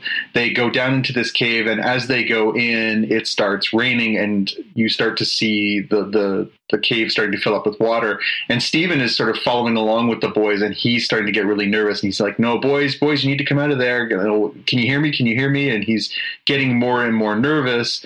And he can hear the boys, you know, clearly struggling in there. And then we sort of snap forward to uh, you know young Mark sitting at at you know the funeral more or less you know and we realize oh this this has clearly ended in tragedy that that Roro must have died in that cave. And so that ties us back to the beginning of the episode what that moment of trauma is that that uh, you know Mark's little brother died when they were exploring this cave and that you know um, he's haunted by that. And then in that moment we also see the connection where his mom yells at him and says it's all your fault and, and clearly blames him for this this tragic accident. And then we start to going through this sort of montage of Mark's life where you know he has you know his dad is trying to sort of help him celebrate his birthday and his mom doesn't want to even be in the same room with him and just sort of continuing over the years that his mom just continues to blame him for what happened and sort of culminates in young Mark basically saying like I can't be here anymore. I'm I'm done. I gotta I gotta get out of here. I, I can't can't be here anymore. His dad is just like no I already lost one son. I don't want to lose you. And he's like I just like I'm done. I can't I can't be around mom anymore. She hates my guts. And so they're sort of struggling through that. And then they sort of um, I guess it's that part that Mark sort of breaks through, and Mark and Stephen end up sort of tumbling into the, the sort of next part of their memories. So at this point, um, they have landed basically on the night that Layla's father died, where they're at this this sort of dig site, and uh, Mark confesses that you know, yeah, where he left uh, his family, he went and he joined the military, and he ended up getting discharged because he was, you know, experiencing fugue states when he was uh, working for the military, which generally the military frowns on, which I think is I'm supportive of that. And uh, he says he got kicked out, but that his CO, a guy named Bushman, which is a callback to the comic books character and his origin, gave him a job as uh, as basically, you know, help me, you know, basically raid this Egyptian tomb and we're gonna you know split the split the money. And so this is mark sort of becoming his career as a, as a mercenary.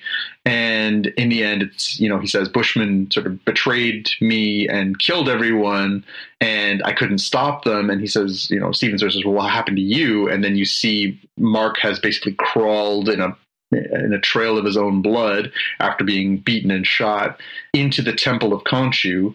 And Khonshu basically speaks to him from there and says, you know, okay, you have a choice. You can live or you can die, but if you choose to live, I'll heal you, but you're going to work for me from now on. You're going to be my fist of vengeance. You are going to be my moon knight. Mhm. And Mark sort of, you know, grudgingly uh, agrees to it, given that the option, the other option is dying on the spot. And from there, we see the scales again, and the scales once again click just that much closer into balance. So we get this sort of, you know, again, acknowledgement of, of you know, when he faces the truth, things start to balance out.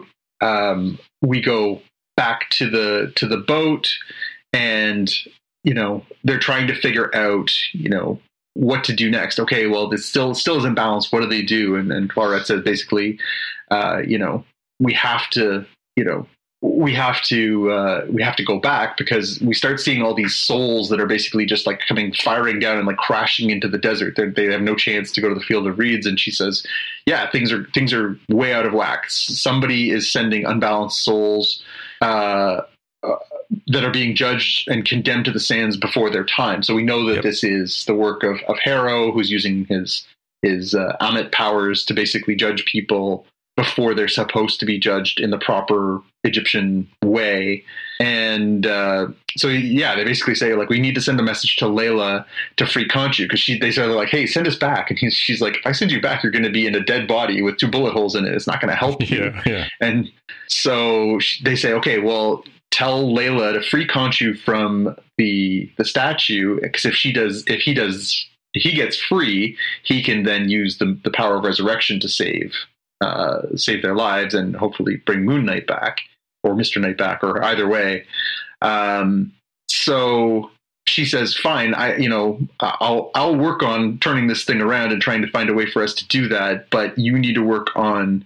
You know, still balancing these scales. If we if we get to the field of reeds and you don't have those scales balanced, you're going overboard. There's nothing I can do about that. And so at this point, Mark is getting really emotional, and he's saying, "You know, oh, don't don't make me relive this past again. I can't. I can't do it. I can't do it. It's too bad." Stephen is, you know, pressing. I want the truth. I want to know what happened. And uh, Mark sort of has this this psychological break, and and starts hitting himself, and that snaps him back into the psych ward with Doctor Harrow. But what we're not clear on at that point is, you know, again, which which is sort of the real side. You know, is it is it is all of this in his head? Where you know they're doing a good job of sort of casting it as we're not crystal clear which one is the truth. There's a lot of doubt And- for sure of, of many different aspects of what's going on here. Yeah, I thought it was really well done, right? Like they they they do put even though you're pretty sure that they wouldn't have done this all inside of a of a, a mentally ill person's head, they do a good enough job of selling it that you're like, yeah, okay, all right, maybe.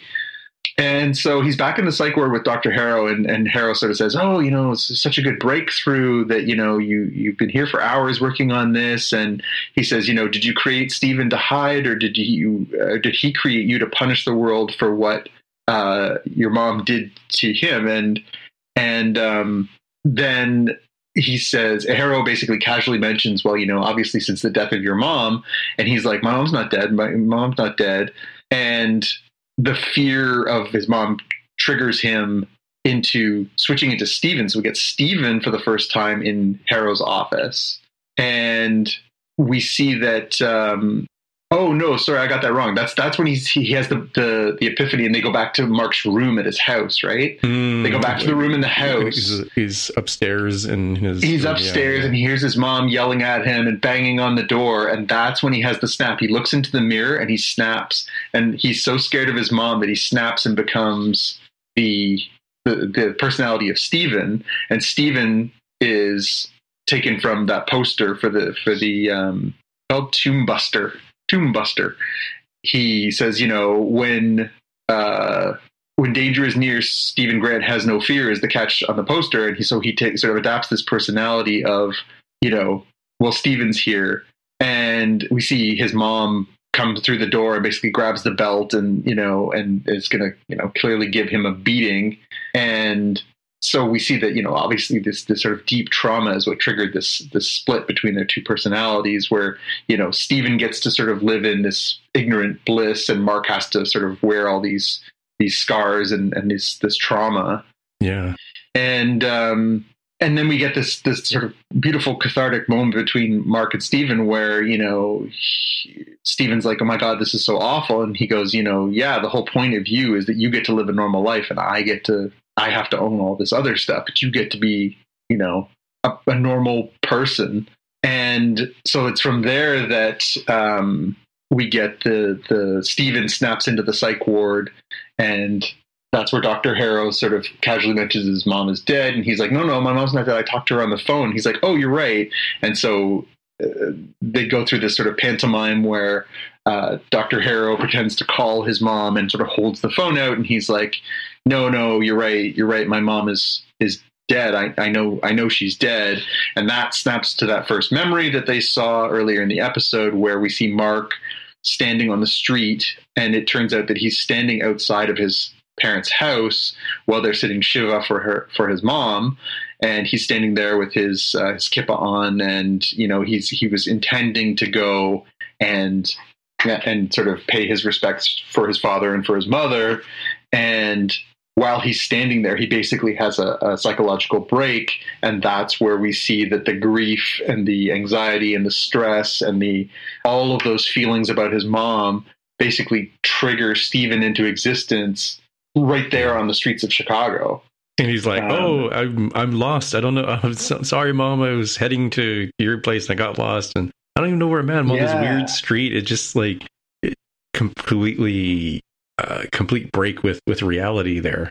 Yeah, yeah, and just really interesting because again, that's where we start to see like, oh, there was like this because we knew that there was a precipitating event that brought Steven to the surface and that things had really sort of gone off the rails from there. And we find out that, that it was a few months ago, and that yes, that it was this that sort of brought the Steven personality uh, really to the forefront, and then there was this sort of duality, and you know we sort of snap back to you know Steven and, and Mark having this beautiful goodwill hunting moment of it, it's not your fault, it wasn't your fault, you know your mom, you know abused you, you, you know, like, the fact that your brother died wasn't your fault, it was an accident. You have to just you know accept that. So they end up back on the boat and they're about to sort of reach their final destination and Taweret says basically like, you know, sorry, but you know, it's the scales still haven't balanced. Things are still off. You're not going to go to the field of reeds and I can't help you. The bad guys are coming. And so the the sort of souls of the damned are starting to climb over the side of the boat. These these sort of sand zombies are are attacking Steven and Mark and you know, Mark is, you know, doing his Mark things. He's a mercenary uh, yeah, we get Mark in, versus the Sand Zombies, and Mark's doing Mark things. He's fighting. He's he's you know he's actually holding his own okay, and then uh, you know they sort of get the upper hand, and it's at that moment that Steven sort of realizes, you know, yeah, well, you know, I am the secondary personality. I'm part of Mark, and if Mark can do these things, then why can't I do these things? And so he picks up, you know, uh, thing, and he sort of bashes the, the sand zombie down, and you're like, you know, whoa, okay. And we get, of course, a little moment of levity there where he, you know, he basically, you know, kabongs one of them in the head and yells six. He says, "Well, you know, I'm a I'm a cricket fan," so he's, you know, he's pretending that he's he's hit a six and um, and so the two of them are sort of you know fighting off, uh, and they're they're sort of holding their own, and, and you sort of get the hope of oh maybe maybe there's a hope here, uh, but again it gets you know thrown thrown off when you know Mark is about to be pulled overboard, and and, and instead it's Steven who ends up overboard and tumbling into the desert, and we sort of think well you know is there a way for them to stop? Is there anything going to be done? And no, Steven basically becomes uh, you know damned and ends up being turned into a Sandman and and uh, is one of the lost souls in the desert. But the effect of that is that without Steven being part of his, you know, theoretically his mind, the scales balance right before they're about to hit the field of reeds, and you know, all of a sudden, instead of you know uh, being damned, Mark is now able to go into the field of reeds, into heaven, more or less, and so we end with, you know, Mark finding himself not just dead, but now dead and in heaven, and Steven is now damned. And so that leads us to sort of the question of, you know, we've got one episode left. Is Steven gone from Mark's mind? Where are we at? You know, what does this what does this mean in, in the big scheme of things? Is is you know, is he now gone to a better place? That wouldn't make sense, obviously, as a storytelling piece, but um, you know, is this the last we've seen of Steven? Where do we go from here? Yeah, it's it's a pretty atypical move to have an episode end on a cliffhanger where the cliffhanger is the main character is in heaven. right? Normally yeah. that's like, oh, okay, you know, they sacrifice themselves heroically or all dogs go to heaven. This is your reward. And in this case it's it's not a reward. This is an obstacle to the main character's um, you know, aims and goals. So that's yeah, that's, and that's kudos to them for like being able to do atypical things with this uh, this character. Yeah, and we're also left with you know we're not clear if if Taweret has has had a chance to communicate to to Layla if Layla is you know somewhere back on the on the mortal plane trying to to free uh, Khonshu as as they had intended, and and if so, is that a chance to revive not just Mark but maybe Mark and Steven? Uh, yeah, it's it sort of leaves it very open for where it goes from here. It seems strange. It seems strange to say, but you know, obviously, Steven is the sort of the character I think that we've grown to to like the most out of this. Mark you know, you have a lot of empathy for him as a character after this episode, understanding you know the the deep trauma that he's gone through, losing his brother, his mother, his mother's response, you know, the abuse, the trauma. Mm-hmm. It makes him a much more empathetic character. That being said, while he is obviously, you know, a, sort of a badass and a, and a tough guy and everything else, and we've seen it in the previous episodes, he's not terribly likable.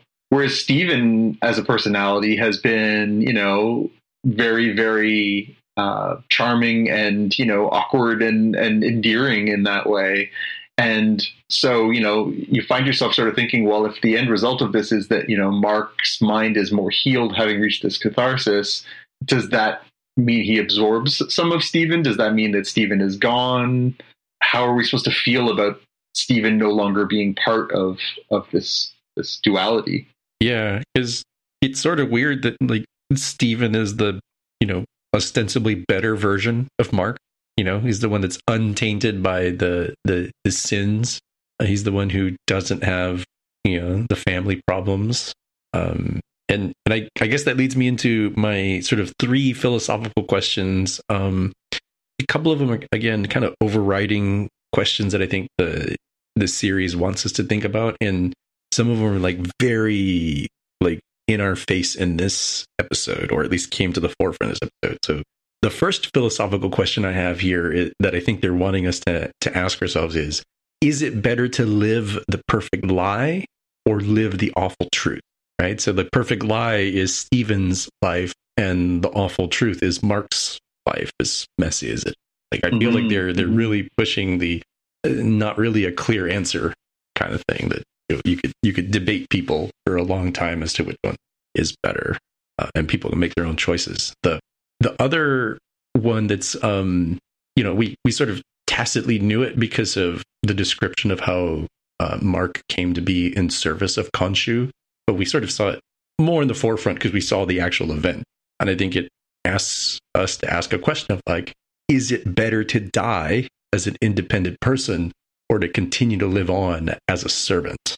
Mm, is what I mm-hmm. was thinking about. If like, mm, yeah, that's kind of a, you know, you know, Mark was kind of in a in a, in a no man's land of like Khonshu saying, "Yo, do, are you going to die or are you going to live?" And he's like, "Hey, man, you didn't tell me there was an afterlife, and there are apparently other afterlives according to Taweret. So." Mm. If you had if you had told me that maybe it wasn't eternal darkness or eternal nothingness, uh, maybe I would have chosen a little bit differently. And the funny part of that one is that uh, we we we had uh, sort of hints throughout the earlier episodes that um, Mark wears a Star of David around his neck, so was, they were clearly establishing he's Jewish. In this episode, it's brought much more into clearer focus because we see uh, the types of ceremonies that they have. We see Shiva, we see uh, him with his kippah on, so they're they're leaning more into the fact that he's clearly a, a person who's Jewish.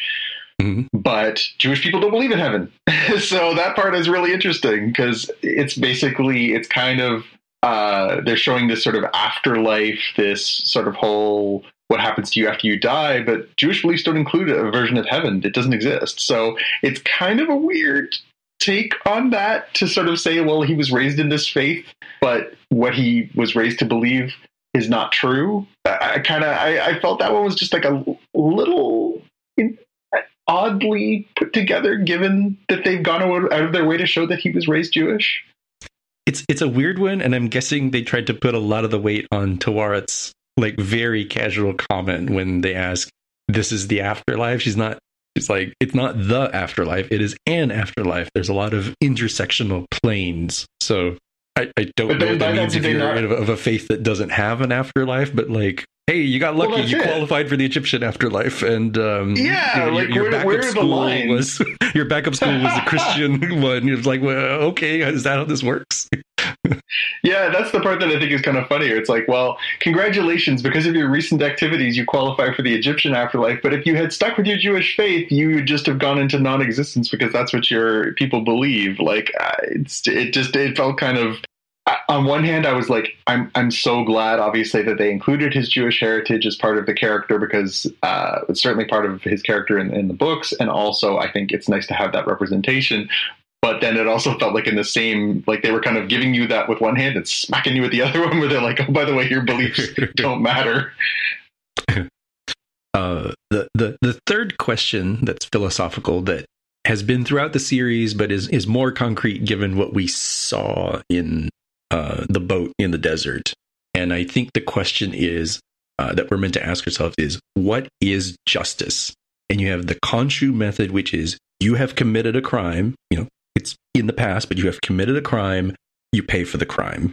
Yeah. And Ammit's view and Harrow's uh, view is like, you will commit a crime, you pay for it now.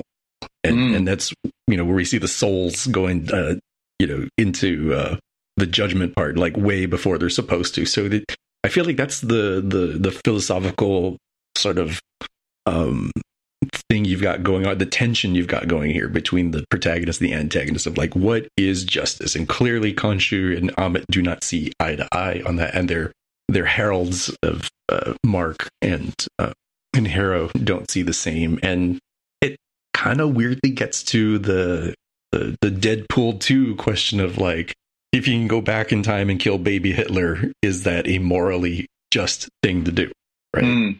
And and I I don't know. I feel like I could make pretty good arguments for for for either one, and I feel like you you end up having to think about not just the justice of the the deeds, but of you know the the value of life and and how that leads into things.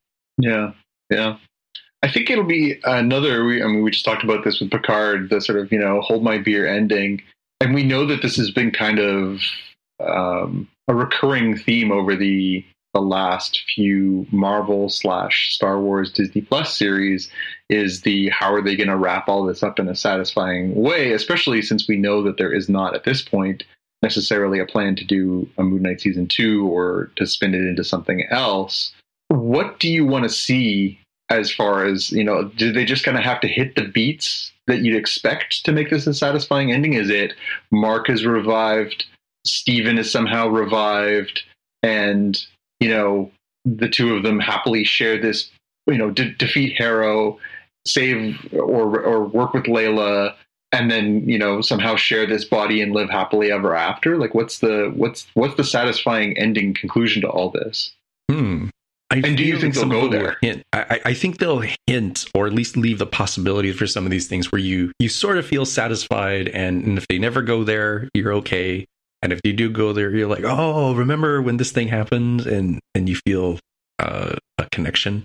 Like I think that if Steven doesn't come back, you can you can still hint at it when Mark kind of looks in the mirror, and maybe there's just a just a look, not even a statement. They don't have to linger on it for more than half a second, but just a look that sort of acknowledges maybe Steven is still there, right? Mm. Uh, because they've been using the mirror thing. I could I could see them since we you know in the in the real world we're like uh, apparently Oscar Isaacs isn't necessarily signed up for other stuff. So it's like, what are they going to do? I'm like, well, if I were writing it, I would probably have, you know, uh, Khonshu, you know, after they take care of, of Harrow and Ammit and stuff, like Khonshu is is convinced of like, okay, okay, I'll I'll let you out of my uh my service here, and I'm not going to take Layla, even though I've been, you know, eyeballing her for a long time.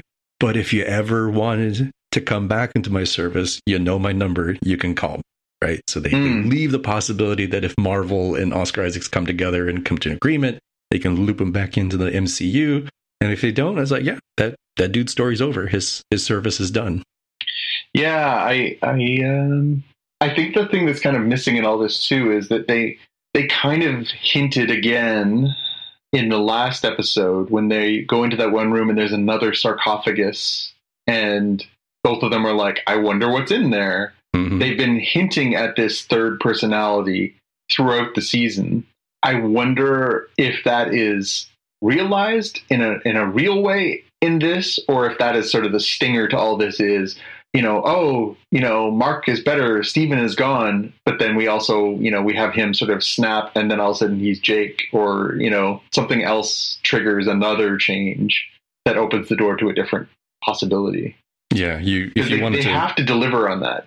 I think if you wanted to do that cinem uh, with some cinematography tricks, I can foresee them or envision them doing something like, you know, everything's great, ha ha ha, freeze frame, they're doing good, and then you know, post credits, it's you know, like, oh, that's kind of weird. We're we're back in the uh, in the mental health institute, and then we see the sarcophagus, and it creaks or moves or jiggles or something, and kind of hinting like, hey, there's possibility of more here. Yeah, yeah. I, I, don't know. There's like a million different ways they could go in terms of how they're trying to do it, but um, I can I can see a satisfying end to this, and I think it can be done without needing to be too quick. Uh, it depends on how efficient they are on some of this, but uh, well, I guess we'll find out if they do a, a hold my beer moment on this.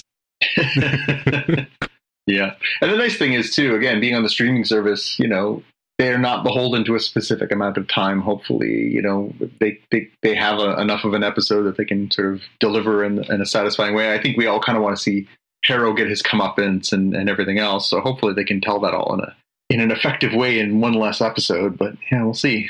Yeah. yeah. All right, should we move on to our watch list? Got our watch list. Yes. What do you got for us?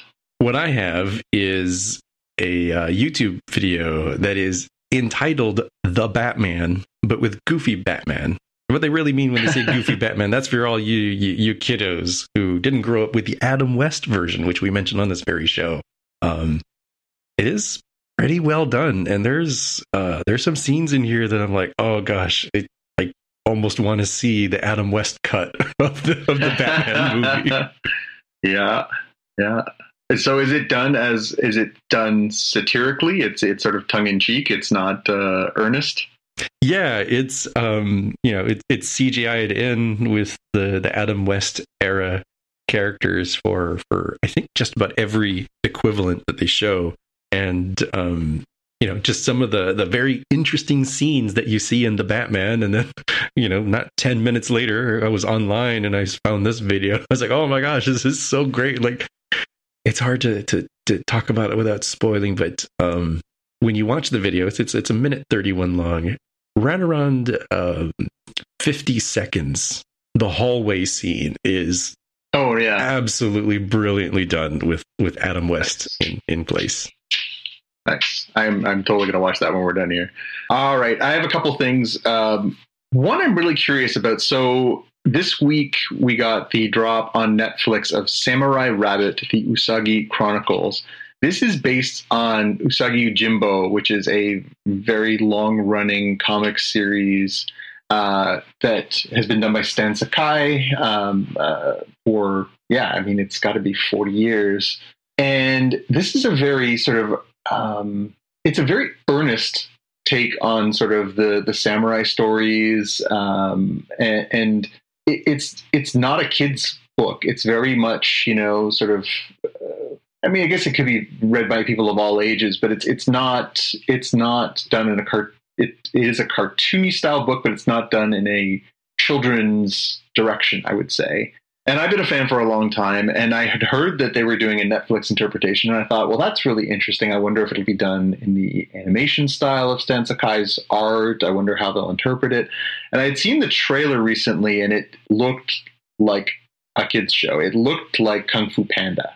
Yeah. And so I looked at it and then I saw that they had dropped this week and I'm, I'm going to watch at least the first episode because I kind of just want to see what what they've taken from it that might work or not. But to me, it really had that same vibe as as a Kung Fu Panda. Not quite as jokey and you know slapstick, but just you know the the um, you know the the animal characters all living in this world, taking on this, you know, obviously it's, it's Japanese culture as opposed to uh, Chinese culture, but yeah, it just feels like it's kind of a, a they took in, taken the loose idea and then just sort of run in an opposite direction from it. So I'm, I'm curious to see if it in any way honors the, the source material because I am such a fan of, fan of the source material. I had a chance to meet Stan Sakai a few years ago, um, and and it was a thrill for me. And um, I'm a little disappointed that it's not a little more faithful, just even the look of it. But I'll I'll be curious about this one. What did did you watch the trailer? Did you have any thoughts? Yeah, I um when I saw Samurai Rabbit: The Usagi Chronicles, I'm like, do you mean Usagi Yojimbo? And then sure enough, as they get into it, oh yeah, this is totally that. I've not read the comic. I'm vaguely aware of the the crossovers between the Teenage Mutant Ninja Turtles world, and that's sort of where I saw Usagi Yojimbo first. And it makes me wonder for this um this take in that and here's my my opinion and, and you, you you take it as you will because i i think if you go into this movie with what i'm about to say you'll probably be better off. Because i think if you go into it as like hey how does it match up with like the comic book? And if the comic book is anything even close to like the teenage mutant ninja turtles comic book which are much more adult um in nature going to be a struggle.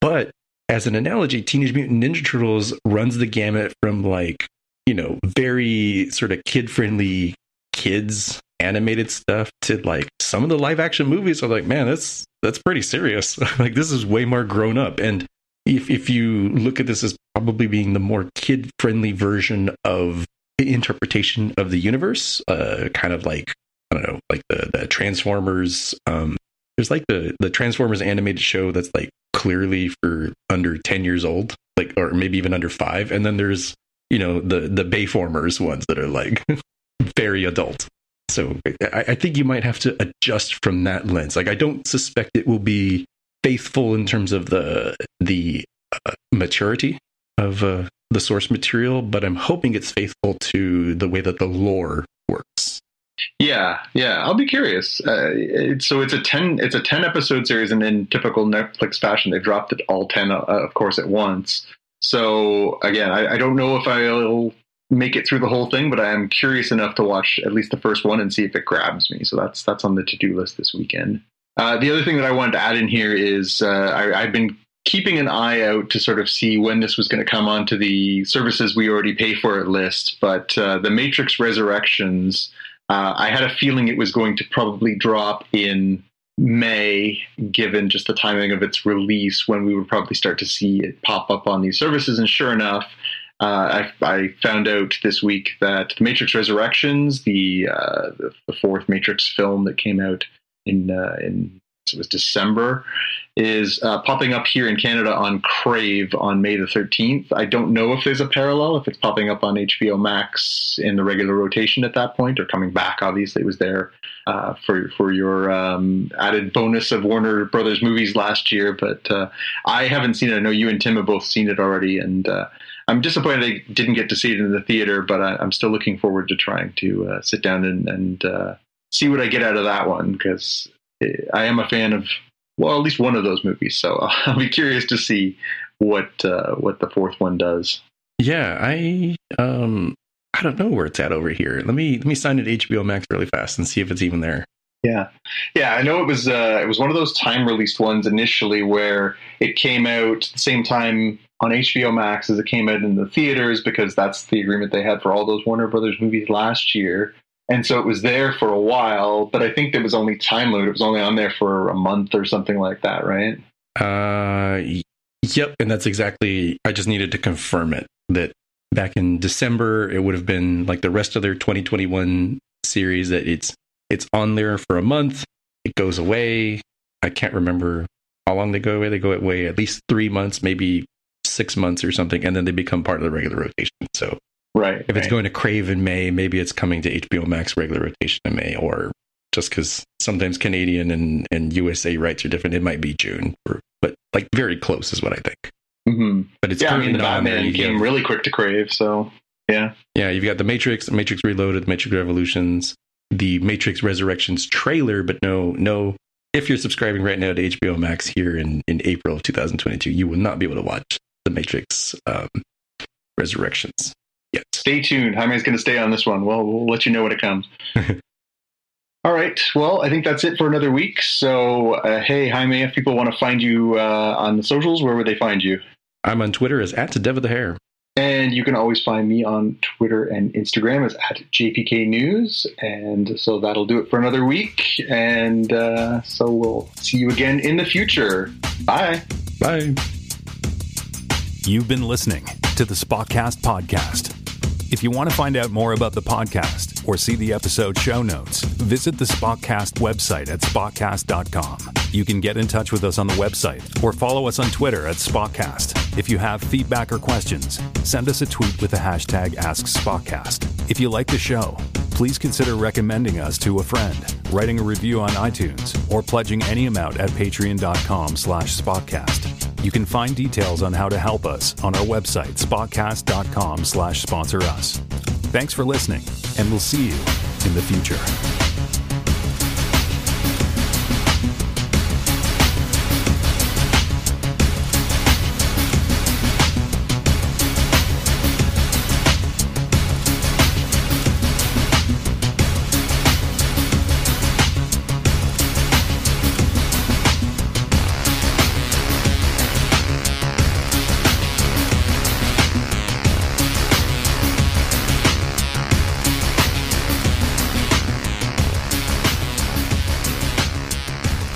Tim impersonation? We uh, it's good, and and we made it. I, is this a professional Zoom, that- uh, a paid for Zoom that you have? Because I thought for sure we'd be kicked out at No. forty minutes. No, I, so I, I know that there's a cap on it when it comes to the uh, the video portion, but I don't know if it's the same cap on the uh, just strictly audio version. Hmm. And I guess they Um, did loosen things up when the pandemic started, and I don't know if they ever went back on any of that. So Yeah, yeah, I didn't get anything that says uh, anything negative about the recording. It seems like the recording's still going. Obviously, the QuickTime's still going. But yeah, two two hours and thirteen minutes, uh, including obviously Good. dog breaks and stuff. But uh, yeah, that's it's good to know that you and I can figure out how to do this in a pinch, right? Yeah, I you know Tim shared the the Zoom password with me using the the fancy one password sharing, and I was able to Right, log in. And then one, uh, sorry, and then Zoom was like, "Eh, "You're logging in from a device or a location that you don't normally choose." I'm like, "No kidding, Seattle's very different than Toronto." so I bet you that triggered your your your intrusion detection, and unfortunately. Tim's gonna wake up and be like, "Why the hell is there a two-way code in my email?" It's like, well, Yeah, it's not hackers, Tim. That's that's Jaime trying to use your password, and we got stymied by by by proper security methods. yeah. Well, it all worked out in the end. It did. Um, I, I was I was kind of wondering if we were going to have to do like a Google Meet, but then you know just have audio or Yeah. something. Like we wouldn't get the backup recording. It would be uh you know without a safety Yeah. net, just running our, our quick times. Yeah, and again, it's harder because then you ha- you absolutely have to edit the two of them together. You can't just rely on the the original master recording too. Yeah, but it worked out. We've got uh, a, a pact next week. Do you guys know what's happening with Strange New Worlds in your part of the uh, the the world? No pun intended. So you know, Picard and Strange New Worlds are going to drop. I think at the same time, like midnight Pacific on Thursday. Uh, but since it's a new show, are are we going to have the need to start later kind of thing? Do you have the the timings for that yet? Yeah, let me just look at it here. I've got my uh, I've got my app up, so let's see what it says. Unless it's going to be like Sunday or something when they come out with the the schedule for the week. It says it's premiering on Strange New Worlds is premiering at 9 p.m. Eastern Time on CTV Sci-Fi. So let me just check time Picard is on. Picard on before that.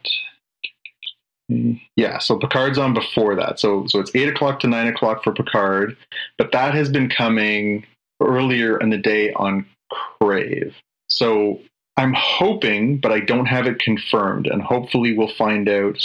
Uh, let me just double check Crave, but hopefully we'll find out whether or not it's coming at the same midnight drop like you're getting.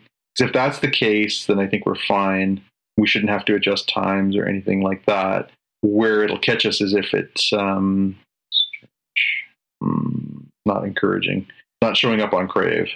Yeah, so it sounds like I, I, I kind of remember you guys vaguely having to wait till like Sunday or something, the Sunday before to get the like fully finalized. Your DVR shows you what shows up, kind of thing. Yeah, well, it, it it has to be the full calendar day after, but usually Crave um, we'll sort of start putting up promotional saying like debuting, dropping at this time or whatever. So yeah, we'll just stay in touch through Slack and, and try and figure that out because um, Picard won't be a problem. We should be able to do that like we normally do. So we're on track to do that. We don't have to wait for that to, to air on broadcast TV for, for Tim and I to watch it. So that's good if Strange New Worlds does the same thing, then I think we should be fine. But if it if we have to watch it live, um, that that would be a nine to ten, which would mean we wouldn't be able to start recording until probably ten thirty our time, so seven thirty your time. So we'd have to factor that in. Yeah, Yeah. I really hope that's not the case because then that would mean 10:30 recording times Eastern time for the next whatever it is 12 weeks or however long it's on for. That's that's that gets late fast. We do two hour recordings. We're pushing past midnight easily. I guess it depends on what they do. Like, you know, if they're not going to drop, you know, at midnight, and then you know, if they want to air at a specific time for sort of like normal cable TV watchers, I'm like, well, you can do that too. Nobody's telling you you can't show it at 9 p.m. Yeah. for the people who who aren't like staying up to watch it uh, or or yeah. watching it during the middle of the day or something. And I, I would hope, hope, hope, hope that at least the fallback plan for them would be like, okay, when you've got the doubled up episodes of you know the finale of one Star Trek series and the premiere of another, yeah, you kind of kind of put them back to back. But then once the other one goes away because it's ended, just slide to the left and say the the room that was made can now be filled in by the the then only Star Trek show that's on at the same time at, at once. Yeah. So we'll, we'll see what happens and like you said, stay in contact for during this coming week. And I'm hoping it at least in the worst case, it's only a a rough time for that crossover. Uh, sorry, um, overlap, and not on a recurring thing for. Uh, yeah, that's right. So the, they probably will be. The good news is, I just looked it up on the Crave website. It does say coming to Crave on May 5th. May 5th is Thursday. The challenge we had with Disco is that it wasn't coming on the the Thursday. It was coming on the Friday morning.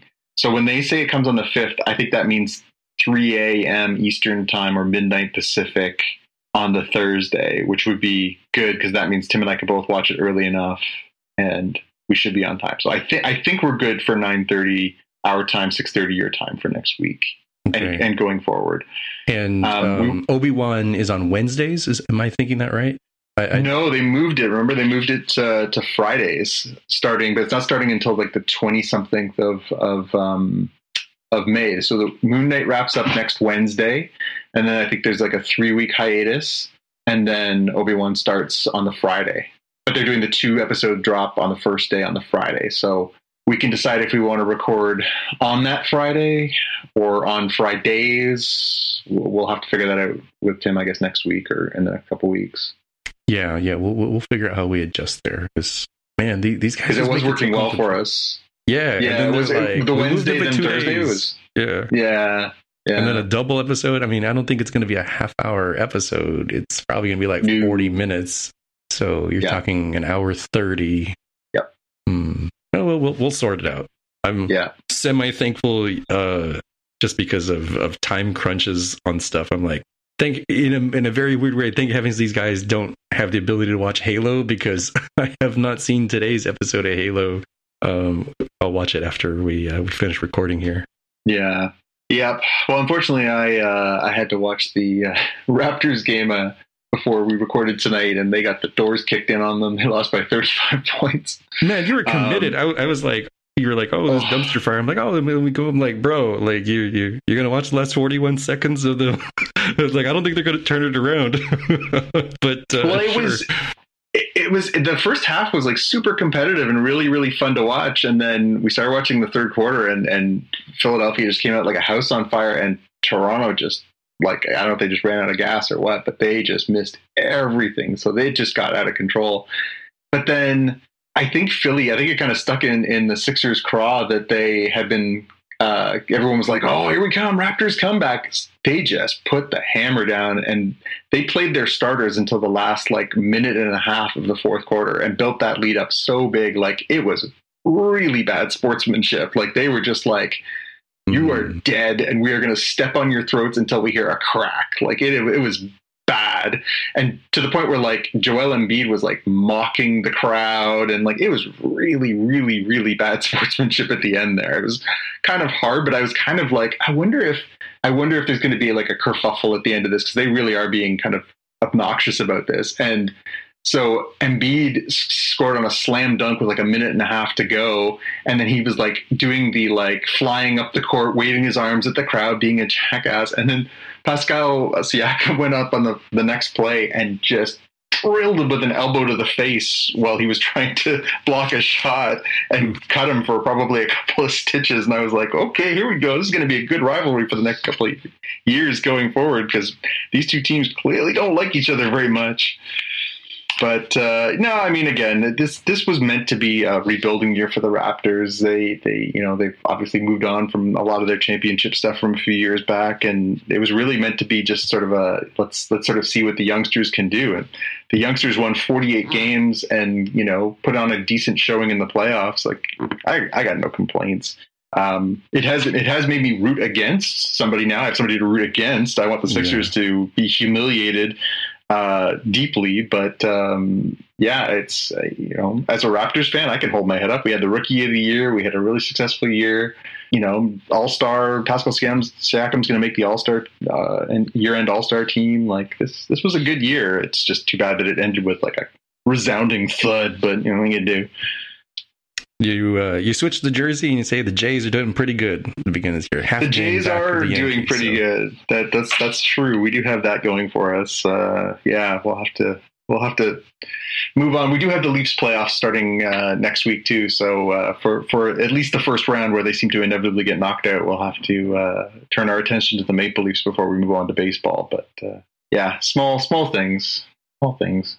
I've got my anyway. my hope with the Mariners here. They're um, They've been on a little bit of a losing streak, so they're they were leading in the West. They're a game and a half back of the Angels. That's not too bad, but I was tickled pink when I saw somebody post on uh, Facebook.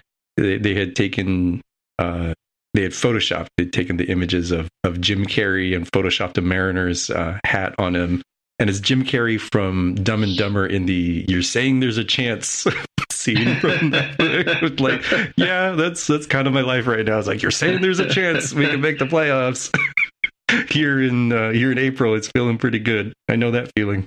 Yeah, it's it's it's so surreal. I mean, I grew up, uh, you know, obviously a Toronto sports fan, growing up here my whole life, and and you know, we were kind of conditioned for the longest time to expect heartbreak and loss because that's what being a Leafs fan does to you. And then we actually had the Blue Jays sort of build, build, build, and then won a couple championships. It was like, oh wow, we could actually win something from time to time. And then we went on our usual like heartbreaking losses for years and years and years. And then yeah, we got that little glimmer of hope a few years ago where the Raptors went on their little run and won a title. We're like, wow, you can a title, that's unbelievable. And now we're in this weird place where like across our sports franchises, there's a lot of optimism. Like the Maple Leafs broke their record for most wins in a season this year and and you know Auston Matthews scored 60 goals and everybody's really excited about that and so a lot of excitement around the hockey team the basketball team again obviously not the way we want to end the season but lots of optimism that you know Scottie Barnes looks mm-hmm. like the mm-hmm. real deal we got lots of good reasons for hope and the baseball team has Vladimir Guerrero Jr., who's amazing and lots of good pieces, and they look like they could be a potential World Series contender. And it's just like, uh, the, the, the inner sports fan of Toronto for me is just being like, you get, so you're saying there's a chance? I'm like, so you're saying there's a chance the rug's going to be pulled out from our feet and it's going to be like uh, Charlie Brown in the football, right? You're like, oh, this time I'm going to kick it. And oh, no, you, you, you fall down and break your back. You know, you get your heart broken by the Maple Leafs for, you know, 45 consecutive years. And you just, after a while, you're like, okay, I just don't want, I don't want to follow my back anymore.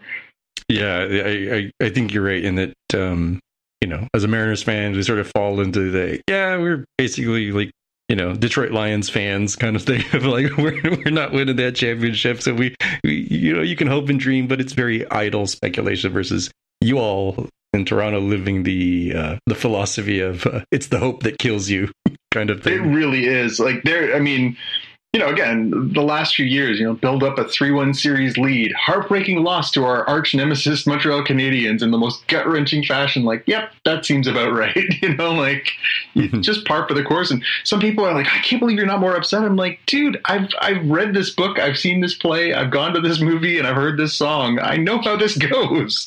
You know, like, I can't live and die with every season of the Toronto Maple Leafs, or I will be despondent. Uh, you know, you just have to either you know move on with your life and accept that it'll either happen or it won't, or or you'll go crazy.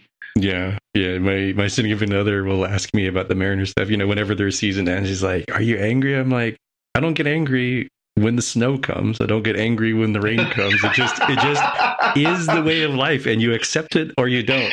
you know, the Mariners ending their season without the playoffs is just the way of the world. yeah, it does make you think though about those, you know, the stories you read where you know, like there's just legitimately no hope. Like you know, the Cubs didn't win a World Series for like a hundred plus years, and you're just like, so I'm literally going to live my entire life and die, and this is not going to happen. You're like, wow, that's pretty surreal. Like, okay, you know, I guess I have to make peace with that and decide whether or not I want to waste any more time paying attention. Yeah, you start hoping that there's uh, minor minor deities or demons of like, I'm willing to make a deal. I will live until the Mariners win a championship, which means either you're trying to screw me and I get one glorious year of seeing them win and then immediately dying, or I live forever. Whatever you got, bring, bring your offers. yeah, really. This is like the Khonshu choice once again. Like, what exactly. do you choose? One glorious nice. life burning out really fast, or or living forever and never tasting victory. I don't know. Again, I, I, guess I have always had it in my mind. Maybe that's the, the naivete of Toronto sports fans for for a long time. I just assumed eventually it would happen. We were, you know, we kept making these great runs. We acquired these great players. I just like someday it's going to happen. And now, even you know, we've got you know, arguably the league MVP this year in, in Auston Matthews, and I'm still like, eh, I'm waiting for the other shoe to drop. It's just there's no guarantees. I, I know that feeling coming out of the you know like 2001 hot Mariners, and then you know just oh, a yeah. little bit out of the playoffs 2002 2003, and then it cratering really hard of like, hey, we we we spend a lot of money on bats. Uh, but why can't they hit home runs here? What's going on? Okay, we spent some money on the bats. Like, hmm, that guy doesn't. Wait, did he just need eye surgery? Why didn't our doctors figure that out? Why did he go to like Kansas City and they're like, hey, you need eye surgery? He's like, what? Put glasses on the guy. That's all he needed. And suddenly he's an all star again. Like, why do they keep coming uh. here to die? well, just the, the amount of like amazing players that played for the Mariners during that era, Randy Johnson, A Rod, Ken Griffey Jr., like so many just absolute studs and just can never put it together, right? Yeah, you, you can make um, a pretty good Hall of Fame cast from their uh, their farm system and like showed up in one or two major league games guys. It like ah um who, who was coming to mind as like the top one? Uh, I think was it Jason Varitek? Am I getting it wrong? I don't know. Let's pretend it was Jason Varitek. I'd have to look it up. It was like, oh, Jason Varitek. Oh, oh he was in our farm system. coffee. Yeah, yeah. All sorts of stuff in there. Yeah, like A Rod was just Alex Rodriguez, this okay guy, and then oh, he's freaking Hall of Famer kind of quality. So yeah. Well, you guys can claim to have had him hopefully before the juicing, and then uh, you know everybody else got him after that. So exactly, exactly. He was clean here, and then he got unclean when he had when he had money to, to buy to buy his stuff. all the fancy drugs. Yeah. yeah. Yep. All right, man. I'm going to go hit the hay. Um, so yeah, I guess we'll Dropbox this to Tim and, and, message him and let him know that it's all there. I'm sure he'll be excited to hear what we've concocted uh, here tonight. But uh, yeah, this was fun. It was good. To, good to be able to just uh, yeah shoot shoot the crap with you a little bit on this one. Yeah, yeah. Likewise. Cool. All right, man. I'll talk to you next week. Until next time. Talk to you later. Right. See ya. As humans, we're naturally driven by the search for better. But when it comes to hiring, the best way to search for a candidate isn't to search at all. Don't search, match with Indeed. When I was looking to hire someone, it was so slow and overwhelming. I wish I had used Indeed. If you need to hire, you need Indeed. Indeed is your matching and hiring platform with over 350 million global monthly visitors, according to Indeed data, and a matching engine that helps you find quality candidates fast. Ditch the busy work. Use Indeed for scheduling, screening, and messaging so you can connect with candidates faster. And Indeed doesn't just help you hire faster. 93% of employers agree Indeed delivers the highest quality matches compared to other job sites, according to a recent Indeed survey. And listeners of this show will get a $75 sponsored job credit to get your jobs more visibility at Indeed.com slash podcast. That's Indeed.com slash podcast. Terms and conditions apply. Everybody in your crew identifies as either Big Mac Burger, McNuggets, or McCrispy Sandwich. But you're the filet fish Sandwich all day. That crispy fish, that savory tartar sauce, that melty cheese, that pillowy bun. Yeah, you get it. Every time. And if you love the filet of fish, right now you can catch two of the classics you love for just $6. Limited time only. Price and participation may vary. Cannot be combined with any other offer. Single item at regular price. Ba da ba ba ba.